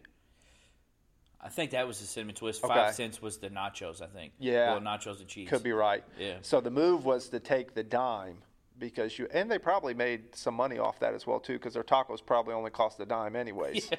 and they're a lot better than Burger King's allegedly, but Yeah. we haven't found out yet. So matchup number twelve. That's the feature matchup though: Taco Bell versus McDonald's. On matchup number twelve, I may not even vote on matchup. you've got 12. two of your personal favorites. You've got Burger King coming in against your favorite ethnic culture, Asian cuisine, Panda Express. I'm gonna be honest. I may not even vote on this one. I don't believe you will vote, and if you do vote, I am very, very intrigued to see who you vote for because I don't know who you're going to vote for. but on to the next one. Everyone's one. gonna be looking out for my vote on that one. I need to see it. Yeah. I, I am very. I'm gonna sneak it in at the dead of night when there's one second left to do it. Oh, don't think I'm not going to check. I'm going to be checking every time, and uh, when I'm grading it, I, I'm going to be looking who voted. I might even tell a couple of people to kick rocks again too, because Oh, dude, I cannot. I'm gonna go ahead and tell you this. What? I can't wait for Matt to have to vote for 14. yeah, It's gonna be the exact opposite of what mine is for um, 12. really. Yes, because yeah. Go So ahead coming in at 14. 13. We skipped 13. My fault. I was just reading ahead. My bad. Oh, 13. My fault. Uh, you've got Moe's and Captain D's. So polar opposites. You got the burritos, tacos, Mexican influenced food versus the fishy Captain D's. And yeah, I mean, hush it's like puppies. a meh. Yeah. Like a, eh. I'm not sure who I'm voting for there. If Captain D's had like a Monday special like Moe's did, I'd be inclined to vote for them. Moe's Monday. Yeah. I used to go to that every Monday, but then they closed in Clarksville, and I no Next- longer the go next to that. one we'll call the Matt Leffler bracket. The Matt Leffler special Coming out of Oklahoma. coming in hot. No, these are his two favorites, right? That's what I'm saying. It's going to be the exact opposite of that Burger King uh, Panda Express Ah, one. I thought it was going to be two that he hated because No. I don't hear him say positive things about many places, but both of these I have. Yeah. And so coming in, he's got Raising Canes as an option. Yep. Delicious chicken, beautiful sauce, incredible fries, You're missing one of the most important things. cheese curds. No, bro. What do they got? They're garlic toast. Garlic toast. Dude, they're garlic toast. Ugh. I told you the story about when I was in Vegas and they were closed and they gave us like a bag full of chicken fingers and just all the sauces. Yeah. Dude, yeah, I'd bathe in that sauce. First time ever trying it, and that's the experience I had with it. How do you beat it? I'd swim in that stuff like Scrooge McDuck. Now, one time we were in Las Vegas and Josh uh, Kelly ordered $123 worth of McGriddles. Oh my god. this is no joke. I was sitting. Now this this is morning time, right? As McGriddles are typically served. but for him, it could have potentially been nighttime. I don't want to speak on his business, but there there was some time in between there where most people sleep and some people do not. Some of them are vampires, some of them are normal individuals enjoying the Las Vegas nightlife. And so I picked this person up who I already said his name, but I'm not going to say it again. And they need me to go to McDonald's, and they have one friend with them, and I'm driving, and they ordered a 120 the McDonald's workers carried it out to the car for us. And they got out there and they're like, why did he order this much? And I said, what did he order? And they go, $123 worth of McGriddles. So yeah, I, I would never forget that. Um, but, but who is who is Raising Cane's facing off? Raising Cane's will be going up against Culver's. So Culver's. So good luck with that vote, Matt. Yeah, I do see him speak highly of both of those. I know where my vote will be placed because I do not eat one of these two, but I'm not going to say which one that is. You don't eat Culver's, so. Well, I'm not going to say that. And then Zaxby's versus Jimmy John's. Another eh, for, for me. Yeah. Jimmy John's is whack, so I'll probably just indirectly vote for Zaxby's. You know why Jimmy John's is underrated? I said whack. I know, but do you know why they're underrated? No. Because they've got those spicy maraschino peppers. You want to know why they're overrated? Because they've never delivered my food fast. Ooh. The first time I ever ordered them, it took 45 minutes to get my sandwich. Did you get the gargantuan? No, I don't remember what gargantuan? I got. It was like four years ago, but I'll never forget that. Zach Coleman told me about that sandwich, and he made it sound like you could never eat it all. Oh, it's eatable. Very eatable. Um, next, next one and final one on our list. This was the one that I was talking about. Was a tough one for me. Is another. I would say my third most intriguing matchup on the list. Highlighted a couple of those for you but it's Chick fil A coming in against Q Doba. Oh, he said it right. Because you wanted me to. He said it correctly. I pronounced it deeply with the Q. Qdoba. Yeah. That's a tough matchup. Dude. Qdoba. That's one that's the Ryan Leffler bracket right there. Mm. That's the one I want to see him vote on. Yeah. My parents used to eat at Qdoba. What so what's your uh, on Wednesdays before what's, church? What's your favorite bracket here? Uh, f- my favorite bracket are those three that we listed because I'm very intrigued on those. The Chick Fil A versus Qdoba, the um, what was the other one? Taco Bell versus McDonald's, and then I have to go to my other picture to remember the other one. But the Wendy's, Wendy's versus Penn, Penn Station. Station. Yeah, those are, those are the three of my favorites because I think those will all be very very close, or at least in my heart of hearts, those are close matchups. Nice. Well, guys, that's really all we got. We wanted to save the bracket for the end because we wanted to surprise you guys. Yes. I did tell one person that we or two people that we were going to do, but I didn't tell them what it was. So and you guys are listen. very special. Yeah, I no, I told them we were dropping a bracket, but I did not tell them what it was. Yeah, but you only told two people, so you know. I think you have at least four friends now. I know you added that one this week you're mentioning. Yeah. So like, it's fifty percent of your friends you told. BT Dubs, guys, we yeah. got some cool stuff coming up. Yes. Got some cool stuff. We're thinking up. about doing a calendar because I had a lot of people who were asking about my nipple hair recently. I don't think anyone asked you about that. Listen, they were intrigued. It, it's an odd thing. It's something that not everybody has, and I'm proud of it. Either way, guys, keep liking, keep sharing. It is going to cool off a little bit tomorrow. The heat is supposed to be down like 10 degrees. Finally. So, yeah. Actually, I'm not mad at the I, heat. I love summertime. It helps my workouts. Yeah. You sweat more? Yeah. Yeah. So we appreciate you guys listening. We're going to keep this going. Pumping them out. Yeah. Probably we'll probably have a couple episodes in a week here the next couple of weeks because we got some pretty cool interviews that we're going to do, and we got to we got to preview some other conferences as well. So yeah, we'll be hitting some other people up. So guys, keep liking, keep sharing. Let us know what you think of our ACC standings. Give us your give us your ACC standings for both for both sides. Exactly. And most importantly, be foul. Peace.